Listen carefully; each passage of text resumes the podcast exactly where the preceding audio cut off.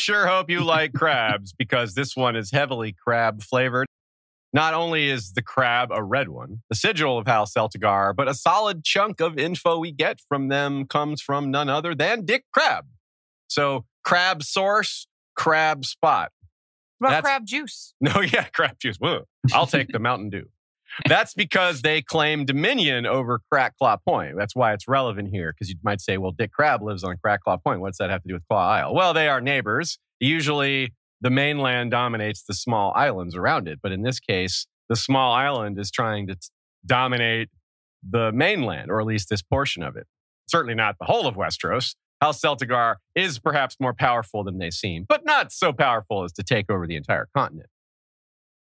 Now, it's also not unusual for a noble or a king or any ruler type, anyone with a fancy title like that, to claim dominion over something they don't fully have control over. We've seen that a lot of times. What is unusual, though, is the Valyrian heritage of House Celtigar, in that they are a relative minority as a house located on an island. Now, of course, a lot of the Valyrian houses in Westeros ended up on islands, but House Celtigar's island is all unique. It has its own special features. And as is always important with an island, where it's located is really important. That's going to come up big today. So this is a house that is not super well-known, but fairly well-known. You will know them well after this episode. You'll know that they're wealthy and good at hiding it. The first piece of evidence for that is that you probably didn't know that. So it's because they did a good job at hiding it. Another is that they seem to be the house with the most Masters of Coin to their name. Now, we don't have a full list of Masters of Coin, but of the list we have, House Celtigar pops up the most. Though not as renowned at sea like many other island houses, they are formidable in their own right, and they are excellent at knowing when to jump ship, an important nautical skill.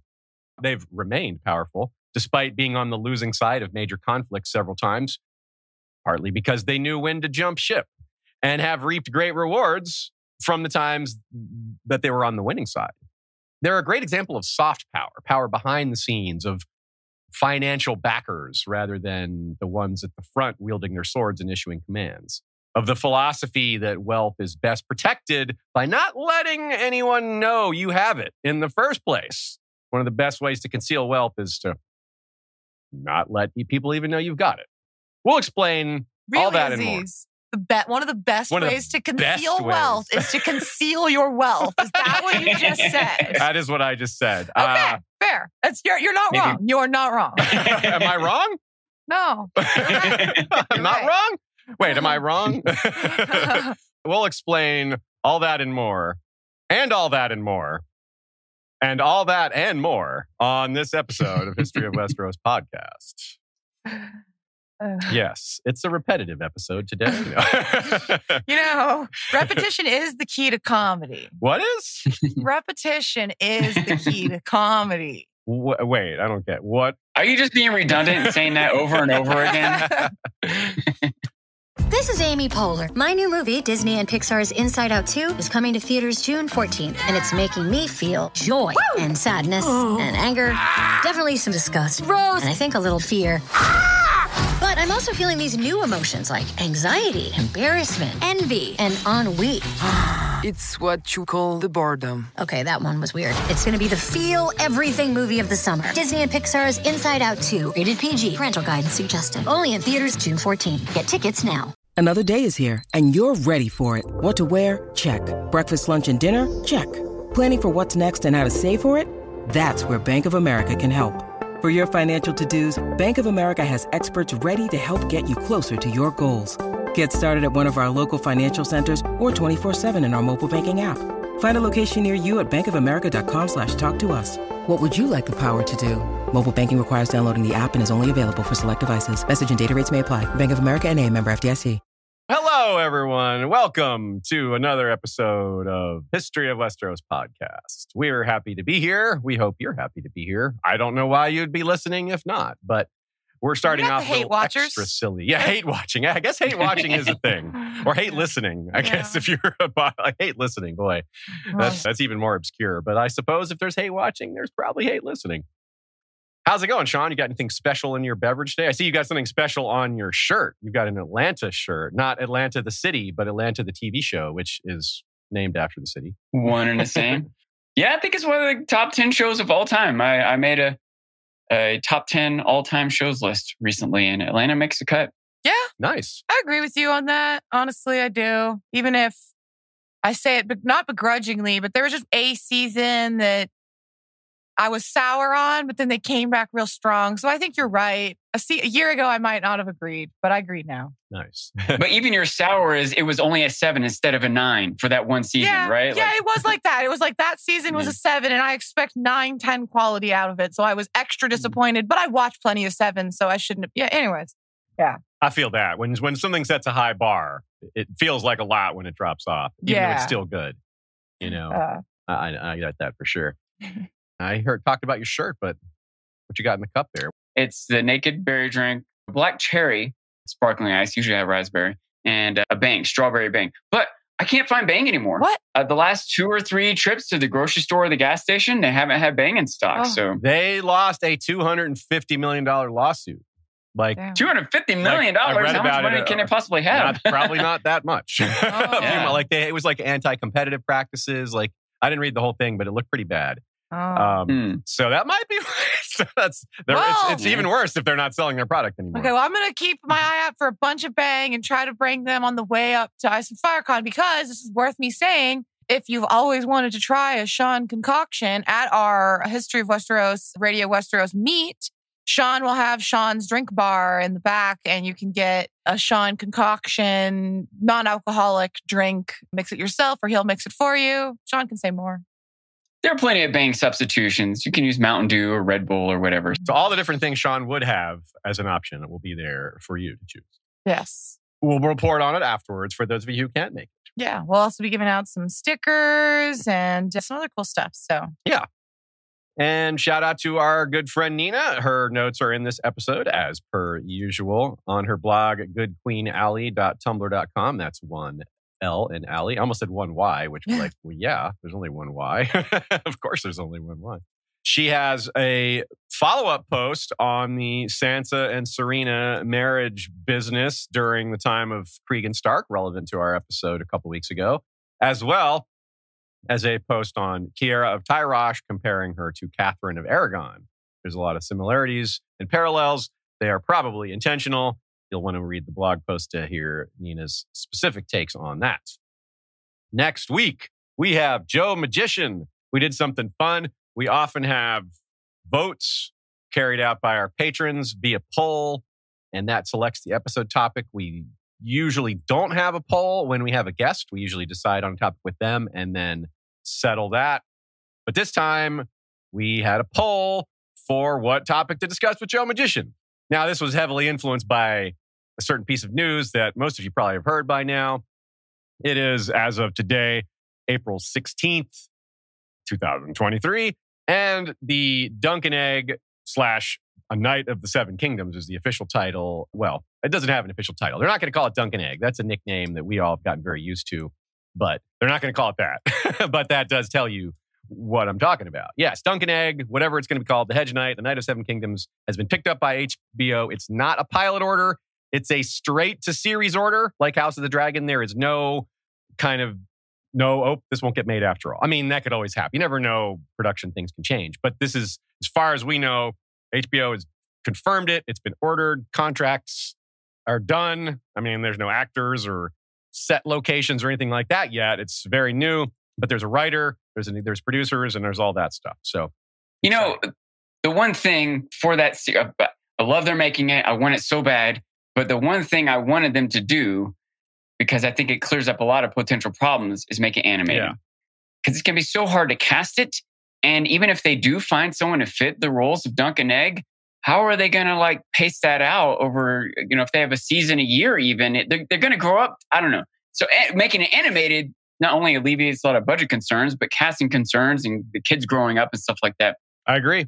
Has that been clarified? It's going to be live action? Yes, it's live action. It is? Yeah. Okay. Yeah. So that, unfortunately, I see what you're saying there. That doesn't mean it's not going to be able to do those things well. You're saying animated would make those things easier. That doesn't mean they can't do it well, though. Yeah. One thing we do know is that it will be 6 episodes, which makes sense. And on one hand, that might be disappointing that it's not longer. On the other hand, it's like, well, 10 episodes covered season 1 of Game of Thrones. 10 episodes covered season 1 of House of the Dragon. 6 episodes for just the Hedge Knight is actually a lot. Yeah, because Game of Thrones is 900-ish pages. Yeah. And Hedge Knight is 150-ish pages. No, it's more than that. It's more like 300. But it's still a lot shorter. Okay. It's still a lot shorter.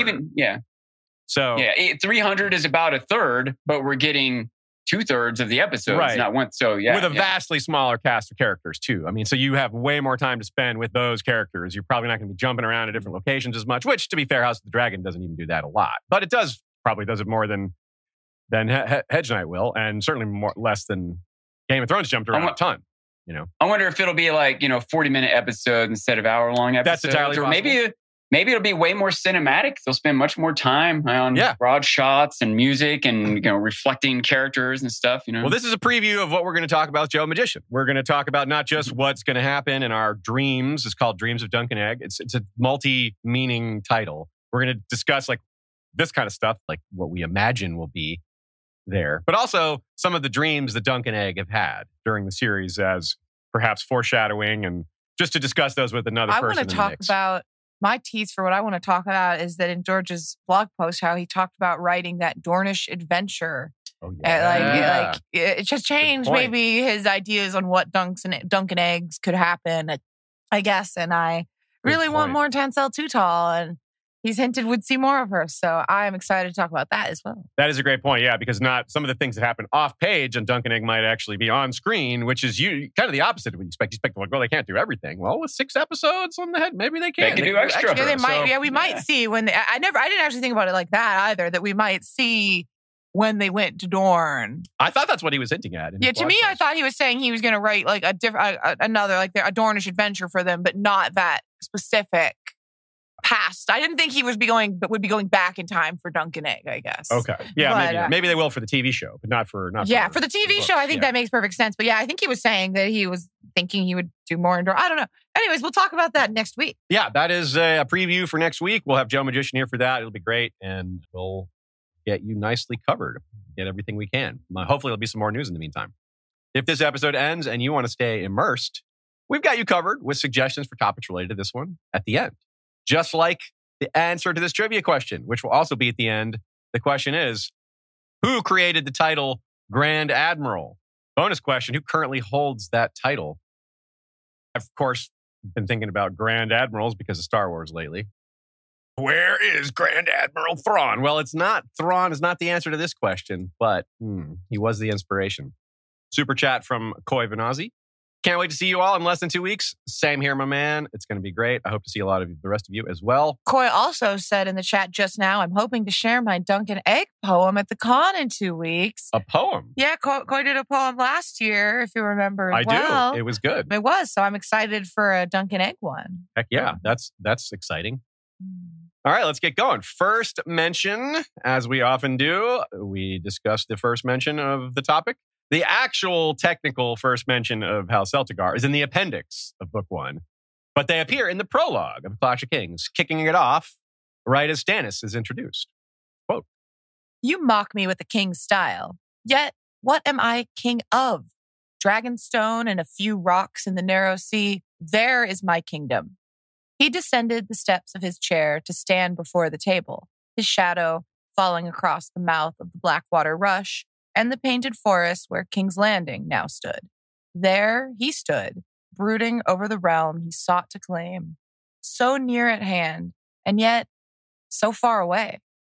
Tonight I am to sup with my lord's bannermen, such as they are, Celtigar, Velaryon, Bar-Emin, the whole paltry lot of them.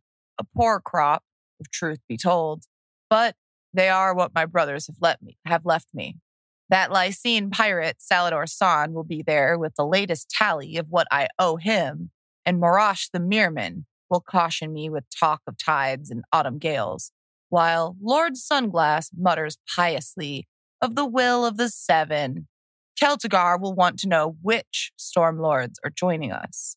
Velaryon will threaten to take his levies home unless we strike at once, What am I to tell them? What must I do now? To us, for the purpose of this episode, Stannis is a model for all the lords of Dragonstone, which means a lot of Targaryens. In other words, he's taking the role, the place of what they might have been saying, especially prior to the conquest, looking back at the mainland and what their lords of the narrow sea might be pushing on them or expecting from them. By the way, that moment where Stannis' shadow passes over the mouth of Blackwater Bay, that's a really cool symbolic moment. But also, it's interesting to point to the geography here. And it's something I'm just now catching as we're doing this live. If you were to look at the map, House Celtigar is in this region for sure, but Claw Isle would probably fall outside of that shadow, which I think is kind of important considering the picture that we're looking at here.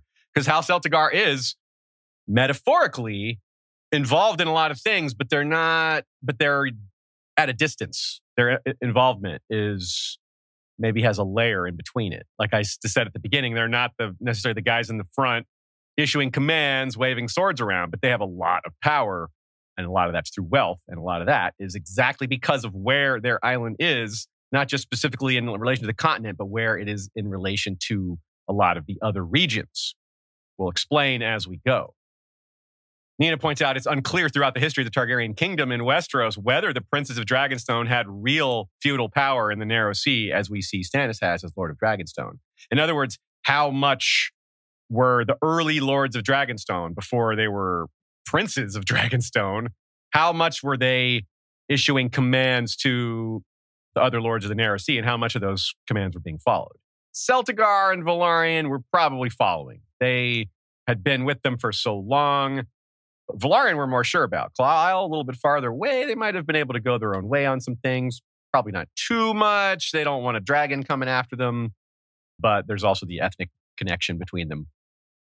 That's one thing I wanted to clarify. Do we know how long the Celtigars have been on Claw Isle? Did they come over in the wake of the Doom, or were they already there before that? They were there in the wake. They were there already, like the Velaryons and Targaryens were. It's not clear what order. Because remember, we're told the Velaryons got there before the Targaryens. We're not told if it was a long time before, or maybe they just got there a little bit before as Targaryens told them to go first. And we're like, yeah, we'll go get that settled. We'll meet you there, that kind of thing. Or if they took it upon themselves to establish a base. That's unclear.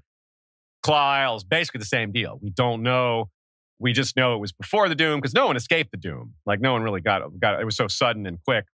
So they were there probably a good 100 years before at least, but maybe more than that, maybe 110, maybe 120, maybe a little less though, but probably about the same as the Targaryens.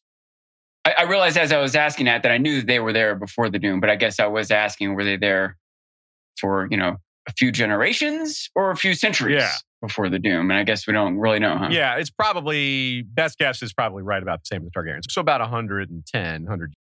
One other quick question that I don't think we cover later on. I don't remember coming across it in my research.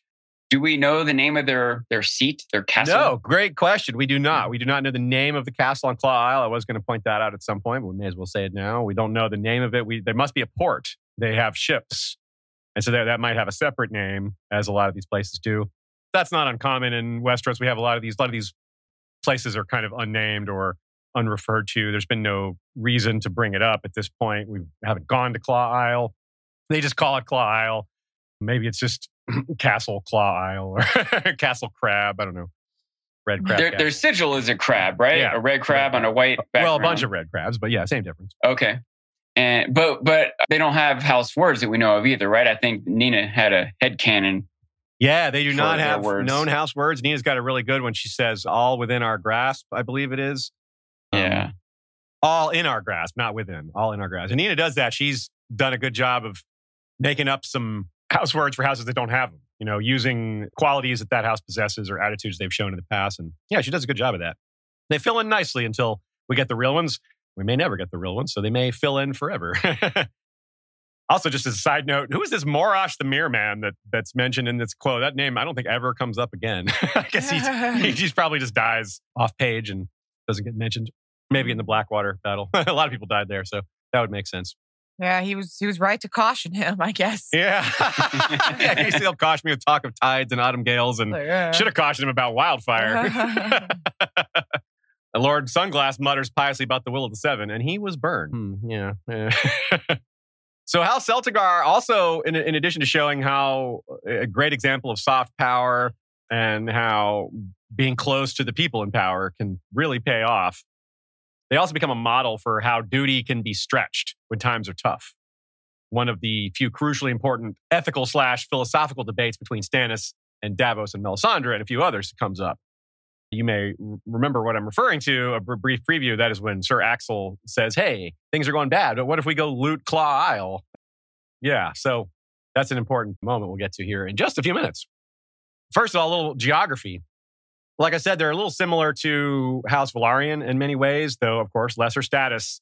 But it may not have always been so. We don't know that House Celtigar was beneath House Velaryon in acclaim, even in the times of being in Valyria. For all we know, House Celtigar was more important, and they just lost a lot of wealth in the Doom, and Velaryons were able to rebuild quickly because they had more ships or something like that. They may have had more of their investments in land-based industries or something. You know, wealthy people have their money all over the place, and when an entire continent goes down, you never know who's stands to lose the most, but you just know that plenty of people lost a lot, apart from their lives, of course. So there's a lot of details to be revealed here. Like Sean brought up, we don't know the name of the castle. We don't know the name of, you know, what time they got there, you know, whether it was noon or, no, I'm just kidding, what year they got there. I mean, but we do have quite a lot to deal with, quite a lot we can extrapolate. Let's start with a basic quote here that gets us started. Dragonstone had been the westernmost outpost of Valyrian power for 2 centuries. Its location athwart the Gullet gave its lords a stranglehold on Blackwater Bay, enabled both the Targaryens and their close allies, the Velaryons of Driftmark, a lesser house of Valyrian descent, to fill their coffers off the passing trade. Valyrian ships, along with those of another allied Valyrian house, the Celtigars of Claw Isle, dominated the middle reaches of the narrow sea, whilst the Targaryens ruled the skies with their dragons. A question we asked about both Dragonstone and Driftmark, and really we could ask about just about any island that was settled at some point, but the question is bigger when the settling comes more recently, is who was there when these people landed, when the Valyrians came to Claw Isle or Driftmark or Dragonstone, who was already there and what happened to those people? It's a perhaps a much more interesting question with the Celtigars, because Claw Isle is a lot closer to the mainland than Dragonstone or Driftmark.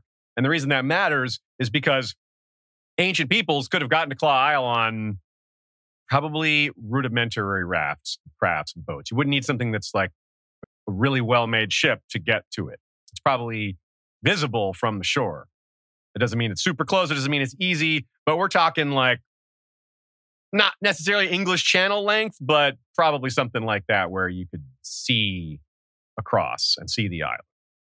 I'm sort of guessing because I don't know for sure, but based on the map, it's very close and it seems like a safe guess. So there were probably people there. Unlike Driftmark and Dragonstone, there may not have been much people there. There's probably some First Men style people on Claw Isle that had to be dealt with, maybe some local lord that had to be overthrown. From the Celtigar's point of view, this might have been fairly easy because the one thing about these old First Men enclaves is they don't really work well together.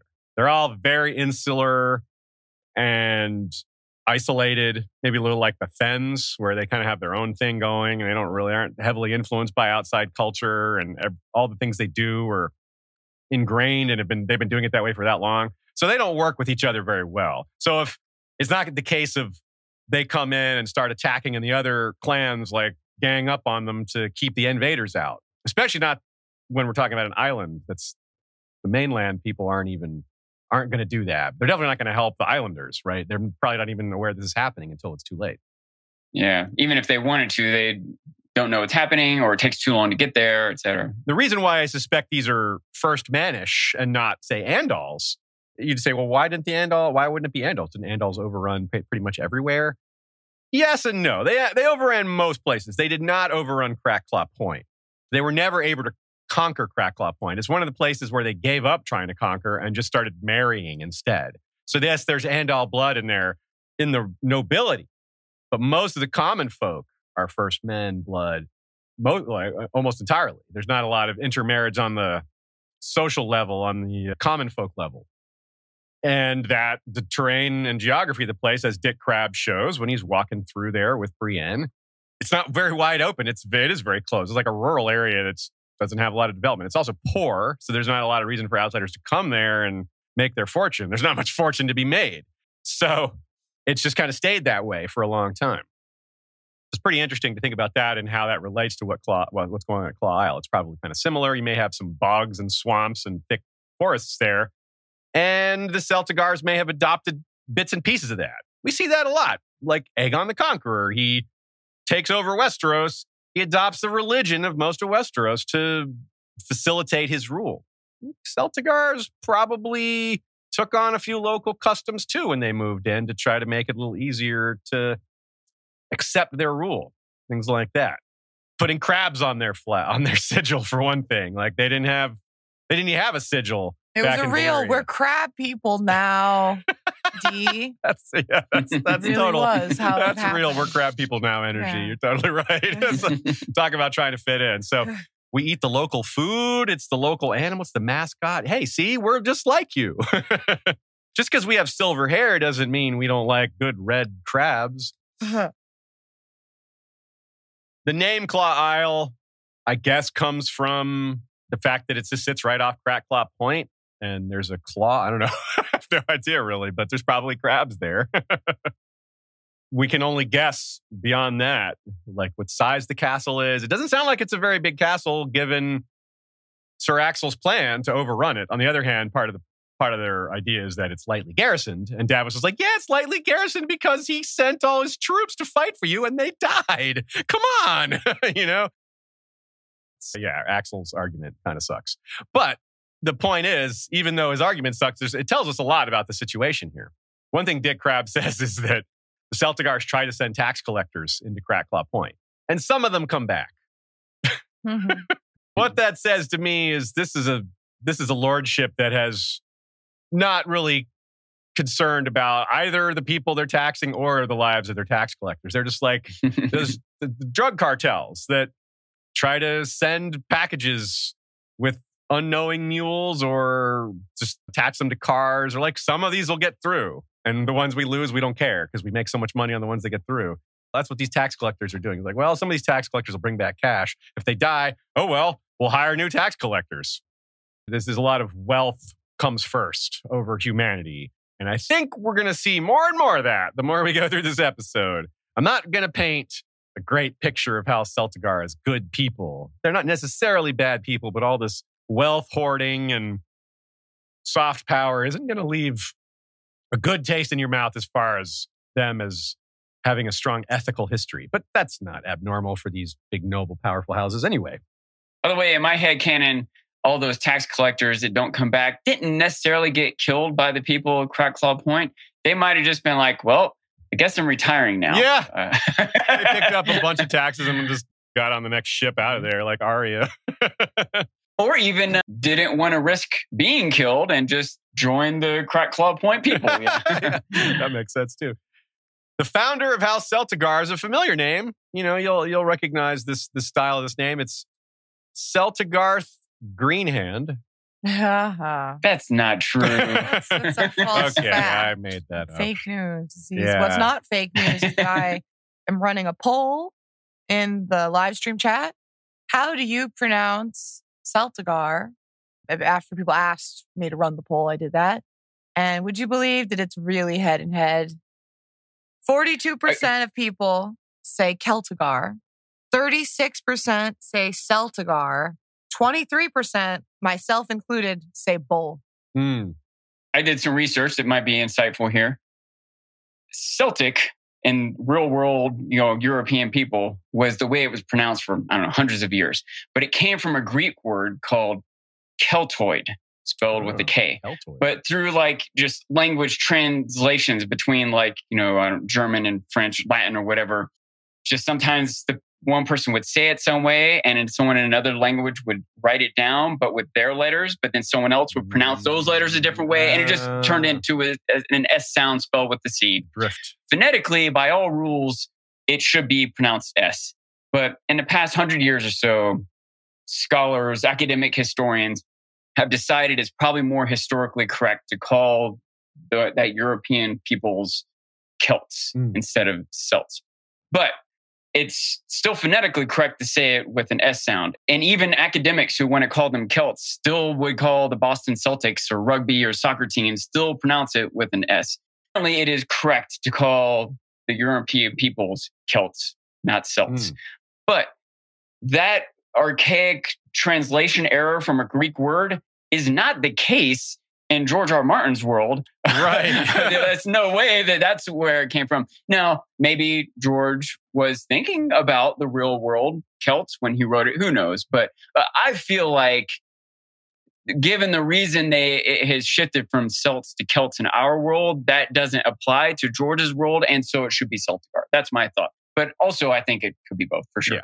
I say both. And I am actually very curious to see if I can find like a recording of George reading a chapter where he says it. I would be very curious. And I particularly like Bloody Ben Blackwood in the chat's quip where he said, "How does Roy Dotrice say it?"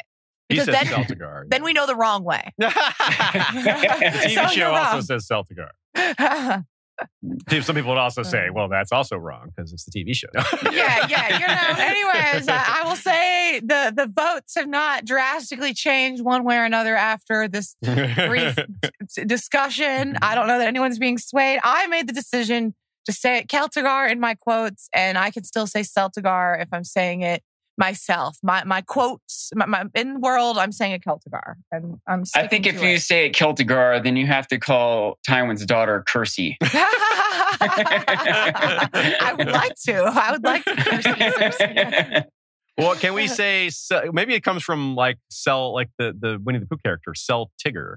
Oh. Oh. Yes. No. Celtigar. By the way, if I could continue on this a little bit, because my research kind of dipped into something that might relate to Celts in the real world, to Celtigars in George's world, that they were actually massively spread across Europe in 500-ish BCE. They spread from basically Germany, was it called Germany at that time? But that's basic geographic location. They went all across from Spain to Turkey through all of England and the British Isles, all across.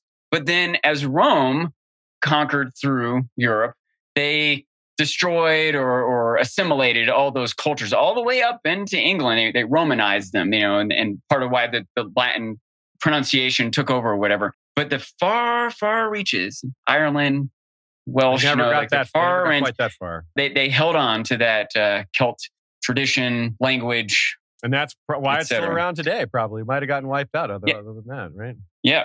But that made me think a little bit about the Celtigars in this world. Is it? I wonder if they were at least part of the Valerians, who were much more widespread and powerful. Yeah. But this one little remnant to the far reaches made it through. Instead of Rome conquering them, they blew up thanks to the Doom. Yeah, it's a similar thing though, right? And I wonder if you can look at them if you look at them as Celts, like their ethnic makeup. There's a little bit of similarity there. They're known for being light-haired and blue-green-eyed, which.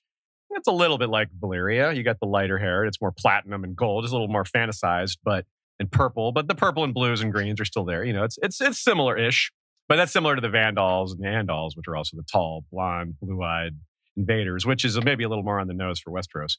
Anyway, like I said, it's according to a one-liner quote. It's a few hours' sail from Dragonstone. Claw Isle is the ancient sea-girt house of House Celtigar. It's not very large, but again, it's positioned extremely importantly. Let's recall this gem from A Storm of Swords, Davos 4. Ser Axell proposed to use Salladhor Saan's fleet and the men who had escaped the Blackwater. Stannis still had some 1,500 on Dragonstone, more than half of them Florents, to exact retribution for Lord Celtigar's defection. Claw Isle was but lightly garrisoned.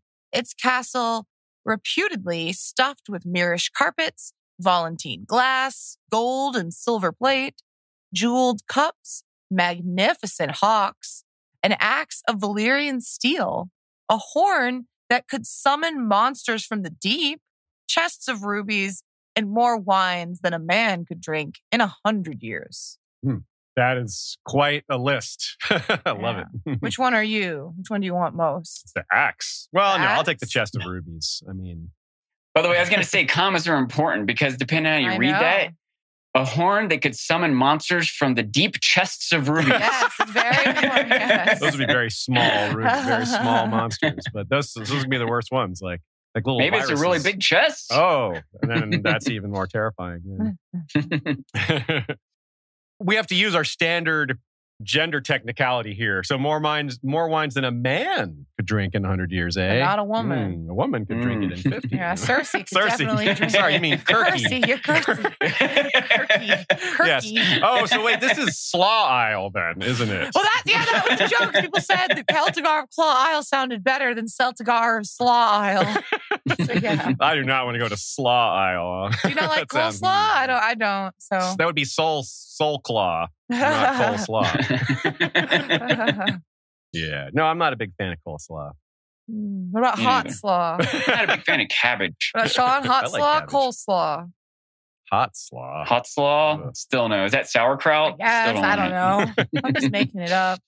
That's the monster that this horn can summon. It summons awful coleslaw. Oh, Nina says Celtigar. And then she says it in the chat just now, right? So right now where it's split gender-wise, technically, if I'm saying... The women Celtigar. Say Celtigar, the men say Celtigar. Yeah. That's funny. As long as Nina also says Kirky. How do you reverse words that are like the word chest? How do you switch the S and the C there? It's like Shecht. Yeah. Shecht. Anyway. So that horn is really cool. We've discussed it elsewhere. Predominantly, I think, in the... Dragonbinder episode, other horns, you know, magical horns. And I believe we also brought it up in our Will Euron Summon Krakens episode that we wrote for Robert N.D. Peake. The axe, of course, we've also talked about elsewhere. It's a huge sign of their maintained wealth. I like to look at it slightly symbolically. The Targaryens have lost most of their crowns, particularly Aegon's crown, which is the Valyrian steel one. They lost both of their swords, although they kind of gave those away. Kind of gave them away, kind of lost them. The throne isn't made of Valyrian steel, but they lost that too. But Claw Isle endures. They've held on to all this wealth. This Valyrian steel axe that they've had almost certainly since before the Doom. Like, this is probably something they brought over with them. They still have it. Unlike the Valyrians and the Targaryens have had these crazy shifts of power up and down, and rise and fall, but the Celtigars... We don't know of any giant reset for them other than the Doom, which was, you know, probably hurt them less than, well, it did hurt them less than most Valyrian houses. They were one of the few to escape it. So there's that. I will say, I think that they still have this wealth, but who knows how much wealth they also lost. Yeah, and absolutely. They might have not been hurt as bad as other Valyrians, but they still might have been hurt pretty bad. That was a thought that I had, is that if their money, you even suggested, it might have been tied up in investments. Like, they might have built a shipyard in a port in Valyria. Yeah. And we're reaping the benefits from that. But all of a sudden that shipyard was destroyed and lost and missing. So the engineers they had sent, the money they had sent, the lumber they had sent, all that suddenly just evaporated. Yeah. It would be a big loss for them. Or, which might even be more likely, I think what you're saying is very, very believable. If they were confident the Doom was going to happen, they would have withdrawn whatever they could have. But there'd still be things that they couldn't take out. For example, like any trade deal they have, they might not just abandon that just because, well, we don't know when the Doom is going to happen. It might be another 10 years from now. But what if they had lent money to people? That's when I think that's just the sunk cost. You lend money to people. You can't make them leave Valyria. Like, dude, you guys need to leave. Not because we care about your lives, but because you owe us money. It's like, no, really, the whole thing's going to blow up. Yeah, sure. The whole thing's going to blow up. Sure, Celtigars. How are we going to pay you back if we leave our business and set up shop in a whole other continent? Like, how are we going to do that? But you're definitely not going to pay us back if you explode. Well, yeah, so that probably did happen. That's a great point. Another funny thing about their axe, one of the reasons Blackfyre became such a big deal is Aegon IV made it a big deal. It wasn't this big symbol of Targaryen rulership until he made it that. It hadn't been that big a deal for the first 180 years of Targaryen rule. It was important, but it wasn't like, he who holds the sword has the kingdom. That sentiment didn't exist at all until... some people just started making that up. So the Celtigars were smart enough not to be like, he who holds this axe rules Claw Isle, because that just causes civil wars and all sorts of other bad outcomes. Yeah, it's much better to stick with whoever my firstborn son is. That's much smarter, yes. I bet that axe could really cleave a crab shell cleanly. Just woof right there. Mm. That crab never knew what hit it. I do believe the chests of rubies comment. I think that it's probably somewhat accurate. It might be a little exaggerated, but as we'll see throughout this episode, the Celtigars have had an enormous amount of opportunity over an enormous amount of time without any obvious full setbacks. Like, yeah, the Doom, there would have been setbacks, but nothing that's like completely wiped them out that they have to rebuild from scratch. Is it possible, Z's, that the chests of rubies are just chests of crab shells? Ruby red crabs. It's possible. They are red. Like you said, they're red. It's suspicious that they are red crabs. I'm joking. Nina has a great take here. Thinking of chests and rubies makes you think of Rhaegar and the chest where his rubies were implanted on his breastplate and how those blew out. It could be a little bit of an in-joke there on how those rubies flew away when Robert smashed him, but these rubies that the Celtigars have still holding on to are an indication of where their loyalty lies. They're still loyal to their heritage and the Targaryens. I had that same thought too, that I wonder if they mean that when they say that, they really mean that we still have a chest of rubies means we are still loyal to the Targaryens. Mm-hmm. And especially because I seem to remember Dick Crab making that comment. Well, I think it was Dick Crab, right? Didn't he say something to the effect of like, man, yes. We still, I guess we kind of have to go along with this, but we really have our loyalty to the Targaryens. Yeah, because Visenya went and presented and went there in person, and they took that as an honor, kind of like Stannis going to meet personally with the Hill Clans in the North. And that has lasted. Even to this day, 300 years later, they're like, yeah, we're good dragon men up here. And that's because of Visenya's visit. Like, they were like, yes, Visenya. Celtigar's attempts to take them over were like, reject. But when Visenya came, they were like, oh, visit from the queen on her dragon, meeting us face to face rather than just trying to claim dominion. That's more honorable, more like... It's more real and more personal. Yeah, it's not treating us as equals, but it's treating us as closer to treating equals. Us with respect. Yeah, it is. Yeah, exactly. So you can see why that went better and why that worked out more. And so that's of course very relevant for them showing not just loyalty to a dragon, but to a female dragon, which might be relevant when it comes time to Aegon and Daenerys, which is going to be relevant for the Celtigars. Which side will they take in this? Will they sign up for Team Aegon and then go, oh wait, here come real dragons. Let's go with that instead. So they're a real important potential ally for one or both of the dragon factions here, and their significant wealth, which we will continue to describe, could make a big difference for whichever side they invest that in, or both, if they start with one and then move to the other. Let's talk about why their location is so important. I call it a gateway point. The tight space relatively between Claw Isle and the mainland allows them to keep control of that channel. Again, I compared it a little bit to the English Channel. There's no naval competition from Crackclaw itself. When controlling the English Channel is difficult because you need to control, or any channel is difficult because you need to control both sides of it. If some other party or nation controls the other side, well, then their ships are going to be collecting taxes on closer to their shores, and yours, maybe you're controlling your side, but where does your side begin and their side end and things like that, all sorts of difficulties. But the people of Crackclaw Point aren't really naval people. They're not really outward facing at all, let alone taking the ships. So there's no one on Crackclaw Point set up with a port or ships or navies to collect taxes from ships passing through. That's all the Celtigar. They get all that. So that's, like Nina's words, all in our grasp. It works out pretty well there. All in their grasp of their claws. So it's a great spot for them. No one's competing for them for this traffic. And if you look at the map, it becomes pretty clear. They're at the northernmost part of the Crownlands, right off the tip of Crackclaw Point. Any ship coming from the north, whether it's from the north-north, whether it's from the Vale, whether it's from Braavos, if they're coming along the coast to head to King's Landing, they're going to have to pass through this narrow channel unless they want to take the long way. Here's what I would do if I were the Lord of Crackclaw Point. I would find out what the average wages for a sailor in Westeros or Braavos or someone else is. Get a rough count on how many sailors would be on any given ship that's passing and say, okay, you want to pass by here? You have to pay X amount, where X equals roughly 3 days of wages for their sailors. Because there's like, if you want to go around the long way, that's how many extra days wages you got to pay your sailors. So charge them just a little less than that. And they're like, all right.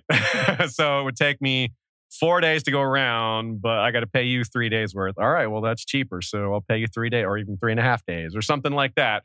So that's what I would do if I were the Lord of Claw Isle and I was trying to collect my tolls. So you can think of them kind of like the phrase, right? They're collecting all this money just on every single person that's got any money that's passing by. You get a little bit of that. You know, you check their cargo, you set up shop. Now, different lords of Celtigar, different ladies would have handled this differently. Some of them would have been like, just go. You know, I don't care. Some of them would have taken just a token amount. Some of them would have tried to charge more than that calculation I came up with, basing it on how much the wages are being paid. There's lots of ways to do it, you know. One effect of that would be, or several potential effects of that are almost all negative, is it they pay the sailors less. Yeah, that could be right? Something else. Or yeah.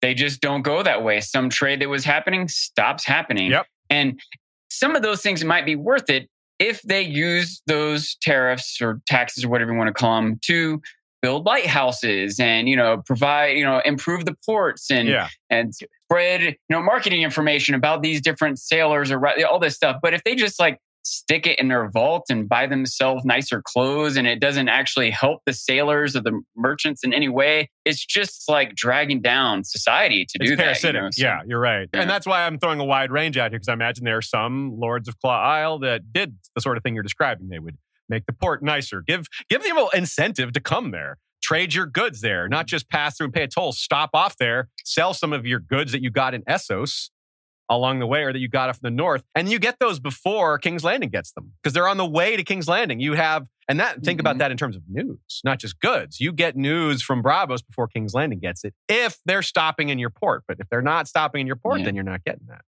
It's going to depend on the values, the disposition of this particular Lord of Claw Isle. A good example of this in the series is when Myrcella's ship heads for Braavos. Remember, Tyrion sends Myrcella away to protect her from whatever may come. And of course, it's a lie. She's actually going to Dorne, but they pretend to send her north, right?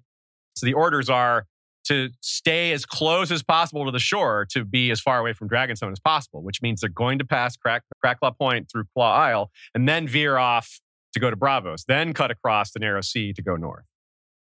So the things I said about passing Claw Isle are not going to apply to anything from the south.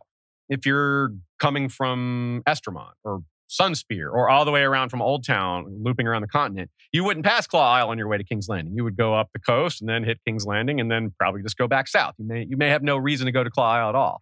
So this is still, they're isolated from a lot of the traffic zone. Anything coming from southern Essos isn't going to go to Claw Isle unless they specifically want to, or unless they're going on their way to White Harbor or Gulltown, one of the larger targets that's also along the coast there, which is entirely possible.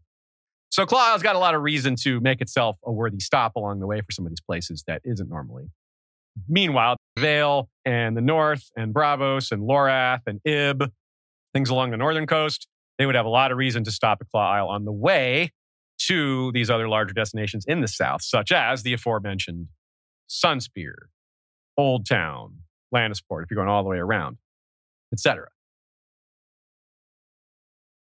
Compare as well, Nina points out how people are impressed or have superstitious reactions to Euron's supposedly magical ability to sail away from the coast. This is a normal superstition. It's a common superstition. Sailing away the coast is bad luck. So there's a whole nother reason why they would not go around Claw Isle, because they'd want to stay close to the coast. So there's this superstition that also helps fill their coffers. It's like, it's not entirely superstition. Some of it's just, you're a little safer if you stay by the coast. You're not going to get blown out to sea as easily and get lost or what have you, especially if you're in a craft. It doesn't do as well out in the deep waters. You want to stay in shallower waters just because your ship can't handle that. And that gives you no choice but to pass through this toll zone, right? Also, just the amount of supplies your ship can carry. If you get too far out to sea and need to get more water or whatever, it's a longer trek back and people might start dying before you get there. So Claw Isle could be a stop on the way on a longer destination. It's like a milestone. Like, okay, well, let's plan on stopping at Claw Isle. Well, it's halfway to our destination, and that would involve business going one way, going both ways there. So both sides are going to do well. It's a win-win for the merchants and the locals. This positioning is expressed really well by the goods that they have. You saw that. It wasn't just gold and silver. It was that also. But you had a Valyrian steel axe. You had Valentine glass. You had Mirish carpets. You had wines from all over. Those weren't specified because there's lots of places that make wine. Some of them would have been from the Arbor. Some of them would have been from, far east, whatever. And this stash of goods they have kind of gives you that impression of this is a collection of trade over centuries, if not more, going back to their time in Valyria. Another way to look at it, and this is really important, is it's the transition between the Vale and the Crownlands. The Crownlands, as we said, the Claw Isle sits at the top, the northernmost point of the Crownlands. Go a little bit north of Claw Isle and you're in the Vale. So that's basically the border of the Vale. And that's a really big deal because it's the border, right? Anytime a border is always a big deal for a lot of different reasons. Depending if it's a peacetime border, well, then there's trade going back and forth between the two. And you're managing that space between regions, collecting, being that spot where these two regions meet. That's really important. Or if it's a wartime consideration, well, then it's even more important. Claw Isle's never been a military base because the Vale's never been in a sustained war with the Crownlands. But it would be an important military base right at the tip of the border if that scenario were ever to come to pass. If the Vale was at war with the Crownlands or something like that, that would be a really important naval base right at the tip of their region. That'd be really a big deal. Whoever had control over that would have instant access to the other side's waters at a whim. It'd be a big problem if the Vale conquered Claw Isle in a war situation like that. It's part of why the North and the Vale fought over the Sisters for so long, because they're both so close to each other. It's equidistant between them. Neither side wanted them to have that advantage. So yeah, quicker transport from Essos, faster news from Essos. Their southern neighbors would have more traffic with Tyrosh, Lys, Volantis, Slaver's Bay, Karth, Dorne, the Arbor, places like that, Summer Isles. But they're closer to Summer Isles, Braavos, Lorath, Ib, Gulltown, White Harbor. You made me think of something. Another value of that island, strategically, militarily, whoever controls it, it's all in lines of communication, but they could see passing by ships. Even if someone didn't go to them, they could see. That was part of why we wanted Iwo Jima in World War II, because the Japanese soldiers on Iwo Jima would report to the mainland when our bombers flew by. Oh. And so if we can get that island now, the mainland doesn't know when our bombers are coming. Oh, that's a great point. Not to mention we can land the bombers there, but yeah. It's on and on, And speaking of types of conflict, we just imagined briefly what a war between the Crownlands and the Vale might look like. If we think about what's more likely to have been there as in terms of a military presence when the Celtigars came, besides First Men enclaves, or in addition to First Men enclaves, pirates. It's a great spot for pirates to set up, catching any passing ship the way that Celtigars could set it up for taxes. A pirate enclave or a pirate king, it's a perfect spot for the same exact reasons, only they would enforce their will more violently. They would be less official. There wouldn't be anyone to deal with. So I suspect there have been different pirates here and there over time until it was settled and handled more permanently by maybe even House Celtigar's would finally ended that. Although some might look at them as modern pirates if they are truly levying this type of taxation on anyone that passes by.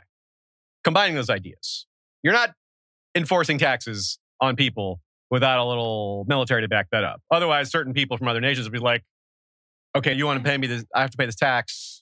What happens if I don't? If the what happens if I don't is we'll get mad at you, then they might just be like, all right, see ya. I'll handle the anger. I'll deal with that. Or we have a navy of our own that will come get you, and I feel like that's probably more likely, especially given it said in that earlier quote, Velaryon ships plus another allied house, the Celtigars, patrolled the area, controlled Blackwater Bay. So yeah, the Velaryon gets the press, but the Celtigar's got some ships too, and it's probably a pretty substantial amount. We're not talking hundreds of ships. But you don't need hundreds of ships to dominate local regional lords that maybe have one or two ships, if any. It's all a matter of perspective here. Yeah, the Velaryons could dominate the Celtigars if they wanted to. The Celtigars could dominate pretty much everyone else in the region, as far as ships go. Maybe not with full military strength, but just the ships? Sure. And there's lots of examples of that in the real world. Crete. But little tiny island Crete in the Mediterranean used to dominate most of the Mediterranean back in super ancient times because of their naval supremacy. And then eventually Athens did a similar thing. And just the city-state of Athens, not all of Greece, because of their navy. And then England dominated the world. There's only a few dozen countries England has never invaded And most of those invasions were backed by the Royal Navy, which, you know, isn't so powerful now. It's pretty powerful, but not as powerful as it was back in the day when it could dominate half the globe. So you can see small islands dominating with naval power, very, very realistic, whether it's Westeros or the real world. I consider for what a big deal it was that Aurane Waters left with Cersei's 10 dromons. Like, oh, that's a big deal. Those are warships. Maybe Claw Isle doesn't have 10 giant dromons like Aurane Waters does, but what if they have a couple of those plus 20 medium-sized ships and a bunch of smaller ones? Like, that's, put all that together, and that's a pretty big deal. You could do some damage with that. Most houses would not be able to handle that. And if they teamed up with someone that has a strong land force, then that's a really dangerous team up. Of course, back in the day, they teamed up with the Targaryens who had dragons. That's even more dangerous team up. Trump card. Yeah. So even if the Velaryons had like 80% of the Navy, 20% of this massive Navy is a lot. I mean, that's like the Velaryons had the biggest Navy in the world for a while. Even if it's only 10%, it's still a gigantic amount of ships, or at least gives them a gigantic amount of power in the region. It's also interesting to speculate on why the Velaryons became the naval supporting force. There may have been a time back in history where the Celtigars had an opportunity to rise into that spot and they simply were beaten to the punch or to the anchor, whatever. Maybe it was politics. Maybe the Velaryons just were friendlier with the Targaryens and got more benefit out of it. The Targaryens gave them a better deal, you know, like a charter, like you get to be our top ship guys because of some service you've done, some exploration thing they did, some deal they pulled off in the past. It could have been a close run thing. We have to keep in mind that the powers these houses wield now might be very different than the powers they wielded back in Old Valyria. I mean, we know the Targaryens were obviously one of the few Dragonlord families, but there's a lot of room with Velaryon and Celtigar and whoever, who knows how many other houses that aren't around anymore. Like House Coehaerys, that was the house of the Aegon's master-at-arms, the one who was given to Harrenhal at first, and that didn't last. But there were other Valyrian houses that came over besides Celtigar and Velaryon even. I can imagine if at some point the Celtigars and Velaryons were similar power level, and an alliance with the Targaryens was forming, and one was going to get chosen to be the Royal Navy or whatever. I can imagine a Celtigars being like, no, you go ahead. You go ahead and use your ships for whatever the king wants. I'll use my ships for whatever I want. Yeah, you know? You can see it being that way. You get mixed up in these wars and these conflicts. You make these commitments to the realm. We'll just keep our own stuff going safe and secure. That's a great point. They looked ahead. They're like, no, we don't want to get embroiled.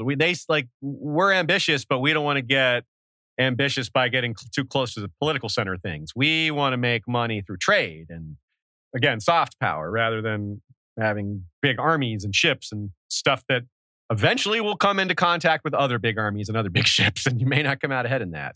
So yeah, Dragonstone has been overrun, maybe more than once.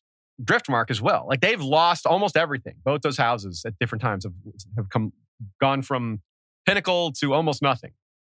There's no evidence of that for the Celtigars. They've seemed to have weathered the storms a lot better, and this is an argument for why they maybe even did that in the first place. Whether it was their intent, they could certainly look back and go, well, we made the right choices. It's a little hindsight is 20/20 kind of thing, but still, it isn't all hindsight. You can say, yes, getting involved in politics and dragons and navies does often end in bloodshed. Who would have thought? You know, but if you're just sticking to trade and taxation, you might be able to sustain that quite a lot longer. So there's a lot of people that have noticed this, though, just because maybe some readers haven't, maybe some people in Westeros haven't. Some people have taken note, like Ser Axell, for example. But Ser Axell, he wasn't the only one in on this plan. Remember, Salladhor Saan was his conspirator with this plan. And here's Sala sort of complaining humorously about Davos's stopping the plan. All that good gold on Claw Isle that might have been mine, it makes me old and tired to think of it. When I die impoverished, my wives and concubines will curse you, Onion Lord. Lord Celtigar has many fine wines that I am now not tasting. A sea eagle he had trained to fly from the wrists, and a magic horn to summon krakens from the deep. very useful such a horn would be to pull down Tyrashi and other vexing creatures. So he knows. He's figured it out. He's like, he's seen the same things I'm talking about. He's like, okay, these guys have been sitting there for hundreds of years, collecting their taxes, making trade deals. Where's all that money going? Where have they spent it? They haven't, it looks like. So it must be sitting there in chests of rubies and in fine wines and in a sea eagle that he trains and this magic horn. That's where the money is. It's in that castle. So yeah, it makes sense to him. He's sussed it out. He's got the kind of mind that works this way. And his logic is pretty strong. I mean, I follow his train of thought here and would add to it. But and I would think some other people that understand this would be some of their other regional, sometimes rivals, sometimes partners. Look at Sharp Point. There's that jut that sticks out in the southern point of Blackwater Bay that has the houses Bar Emin and Massey. Bar Emin is a similar bent. They're not an island house, but they are a seaborne house, and they are their sigil is the big marlin type fish. Whereas the Masseys of Stone Dance have a whirlpool, a tricolor whirlpool. So there's all this nautical themed stuff around here. Duskendale is a really important port as well, and that's really close by, almost as close as Dragonstone or Driftmark.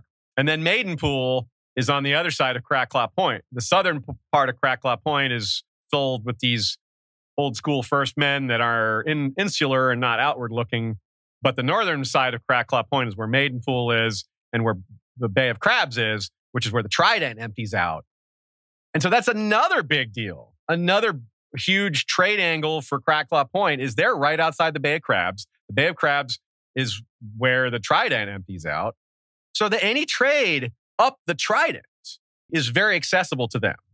And anyone coming out of the Trident and going out to sea, if they're going south, they're going to pass by Crackclaw Point. And even if they want to go north, they might decide to pass by Claw Isle anyway, just for trade purposes. So again, what an incredible spot. They're right on the cusp of the Vale. They're near Maidenpool. They're near all the ships all the castles along the Trident via being near the Trident. They're on the southern point of the Vale. They're not far from Gulltown. They're right across the way from Pentos and Myr, not far from Braavos. Close to King's Landing, Driftmark, all these spots. Just a lot. All these things say money.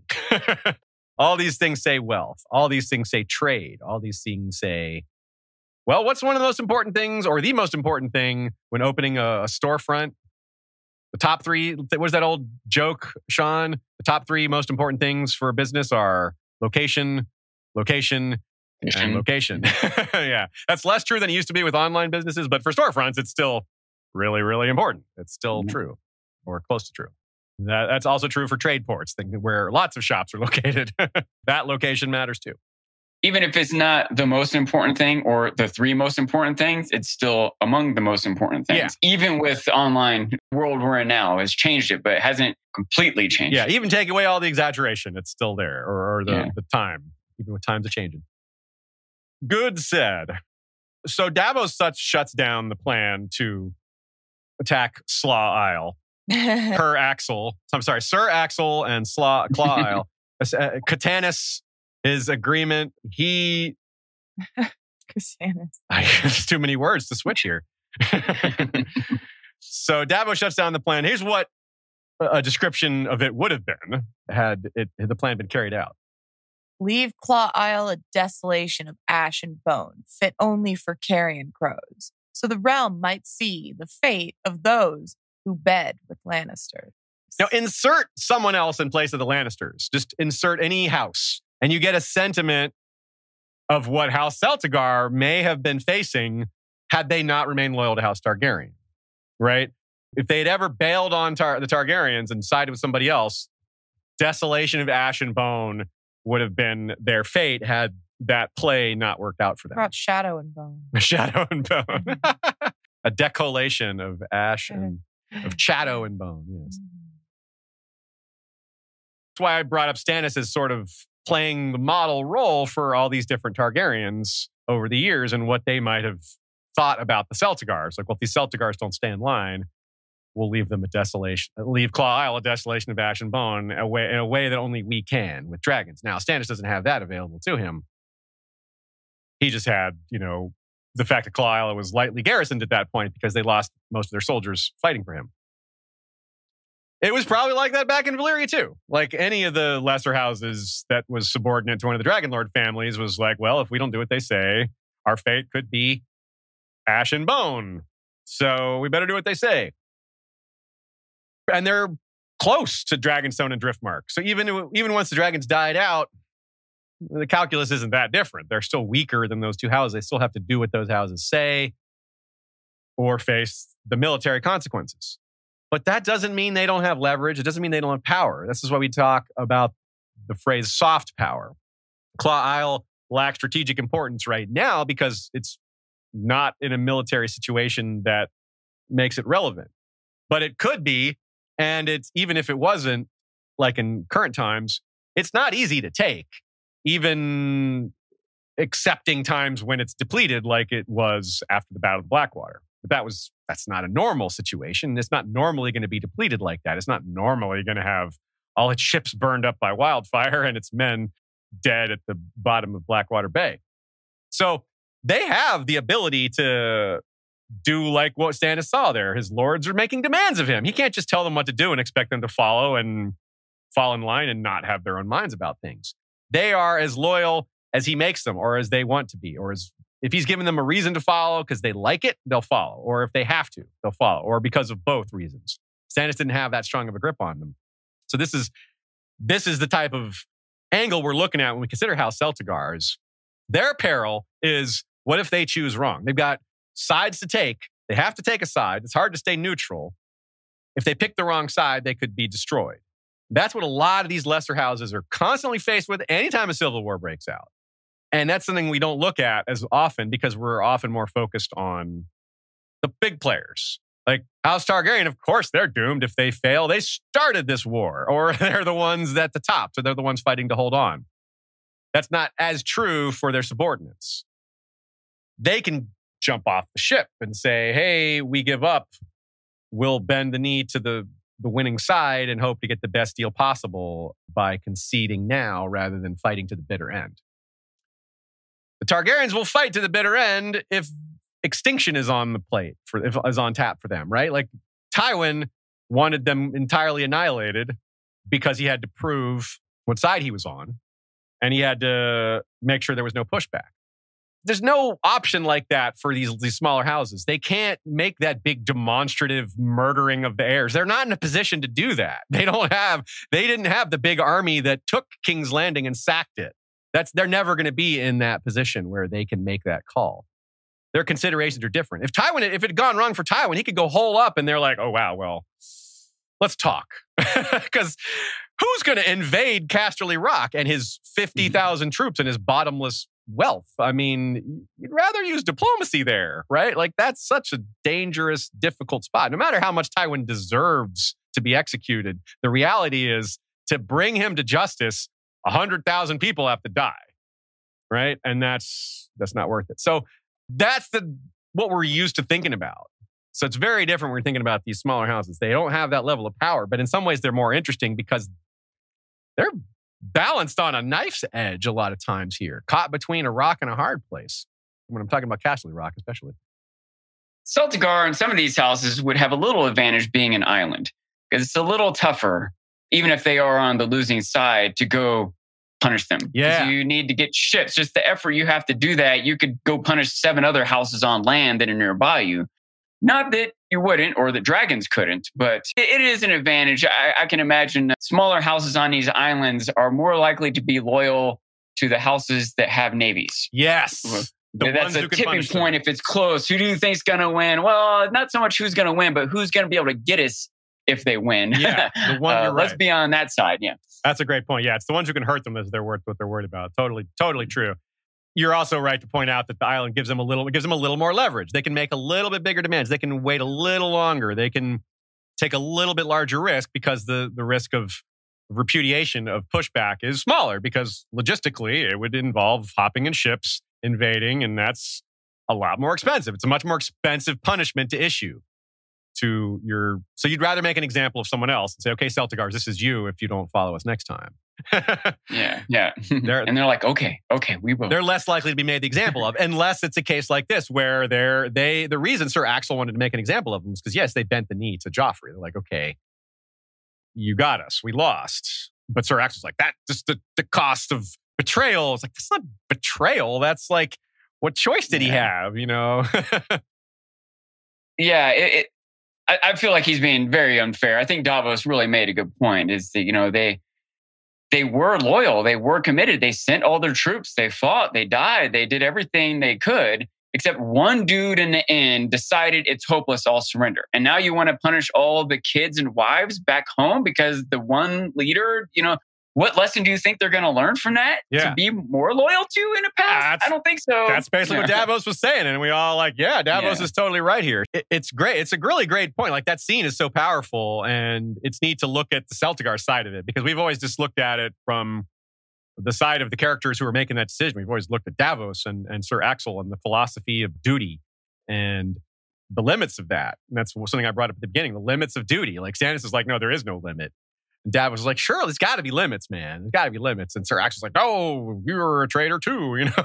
It's like, and then Stannis is finally like, shut up, man. You're like, thank you, Stannis. Maybe you should have told him to shut up sooner, but we like, it makes for great discussion after the fact. But there are some downsides, of course, to being on an island. Storms are going to be more of a problem. You know, you're more out there in the middle of the bay. Sailing is harder than a lot of other duties. You can't just, like when you're calling up the men for the levy, you give them a few practice jabs with the spear like Dunk did. But how do you do that on, you can't just do that with ships. Like, give them a few, if they're being oarsmen, sure, but like that's about it, right? Like, any other job on a ship is too complicated for something you can learn in a week, you know?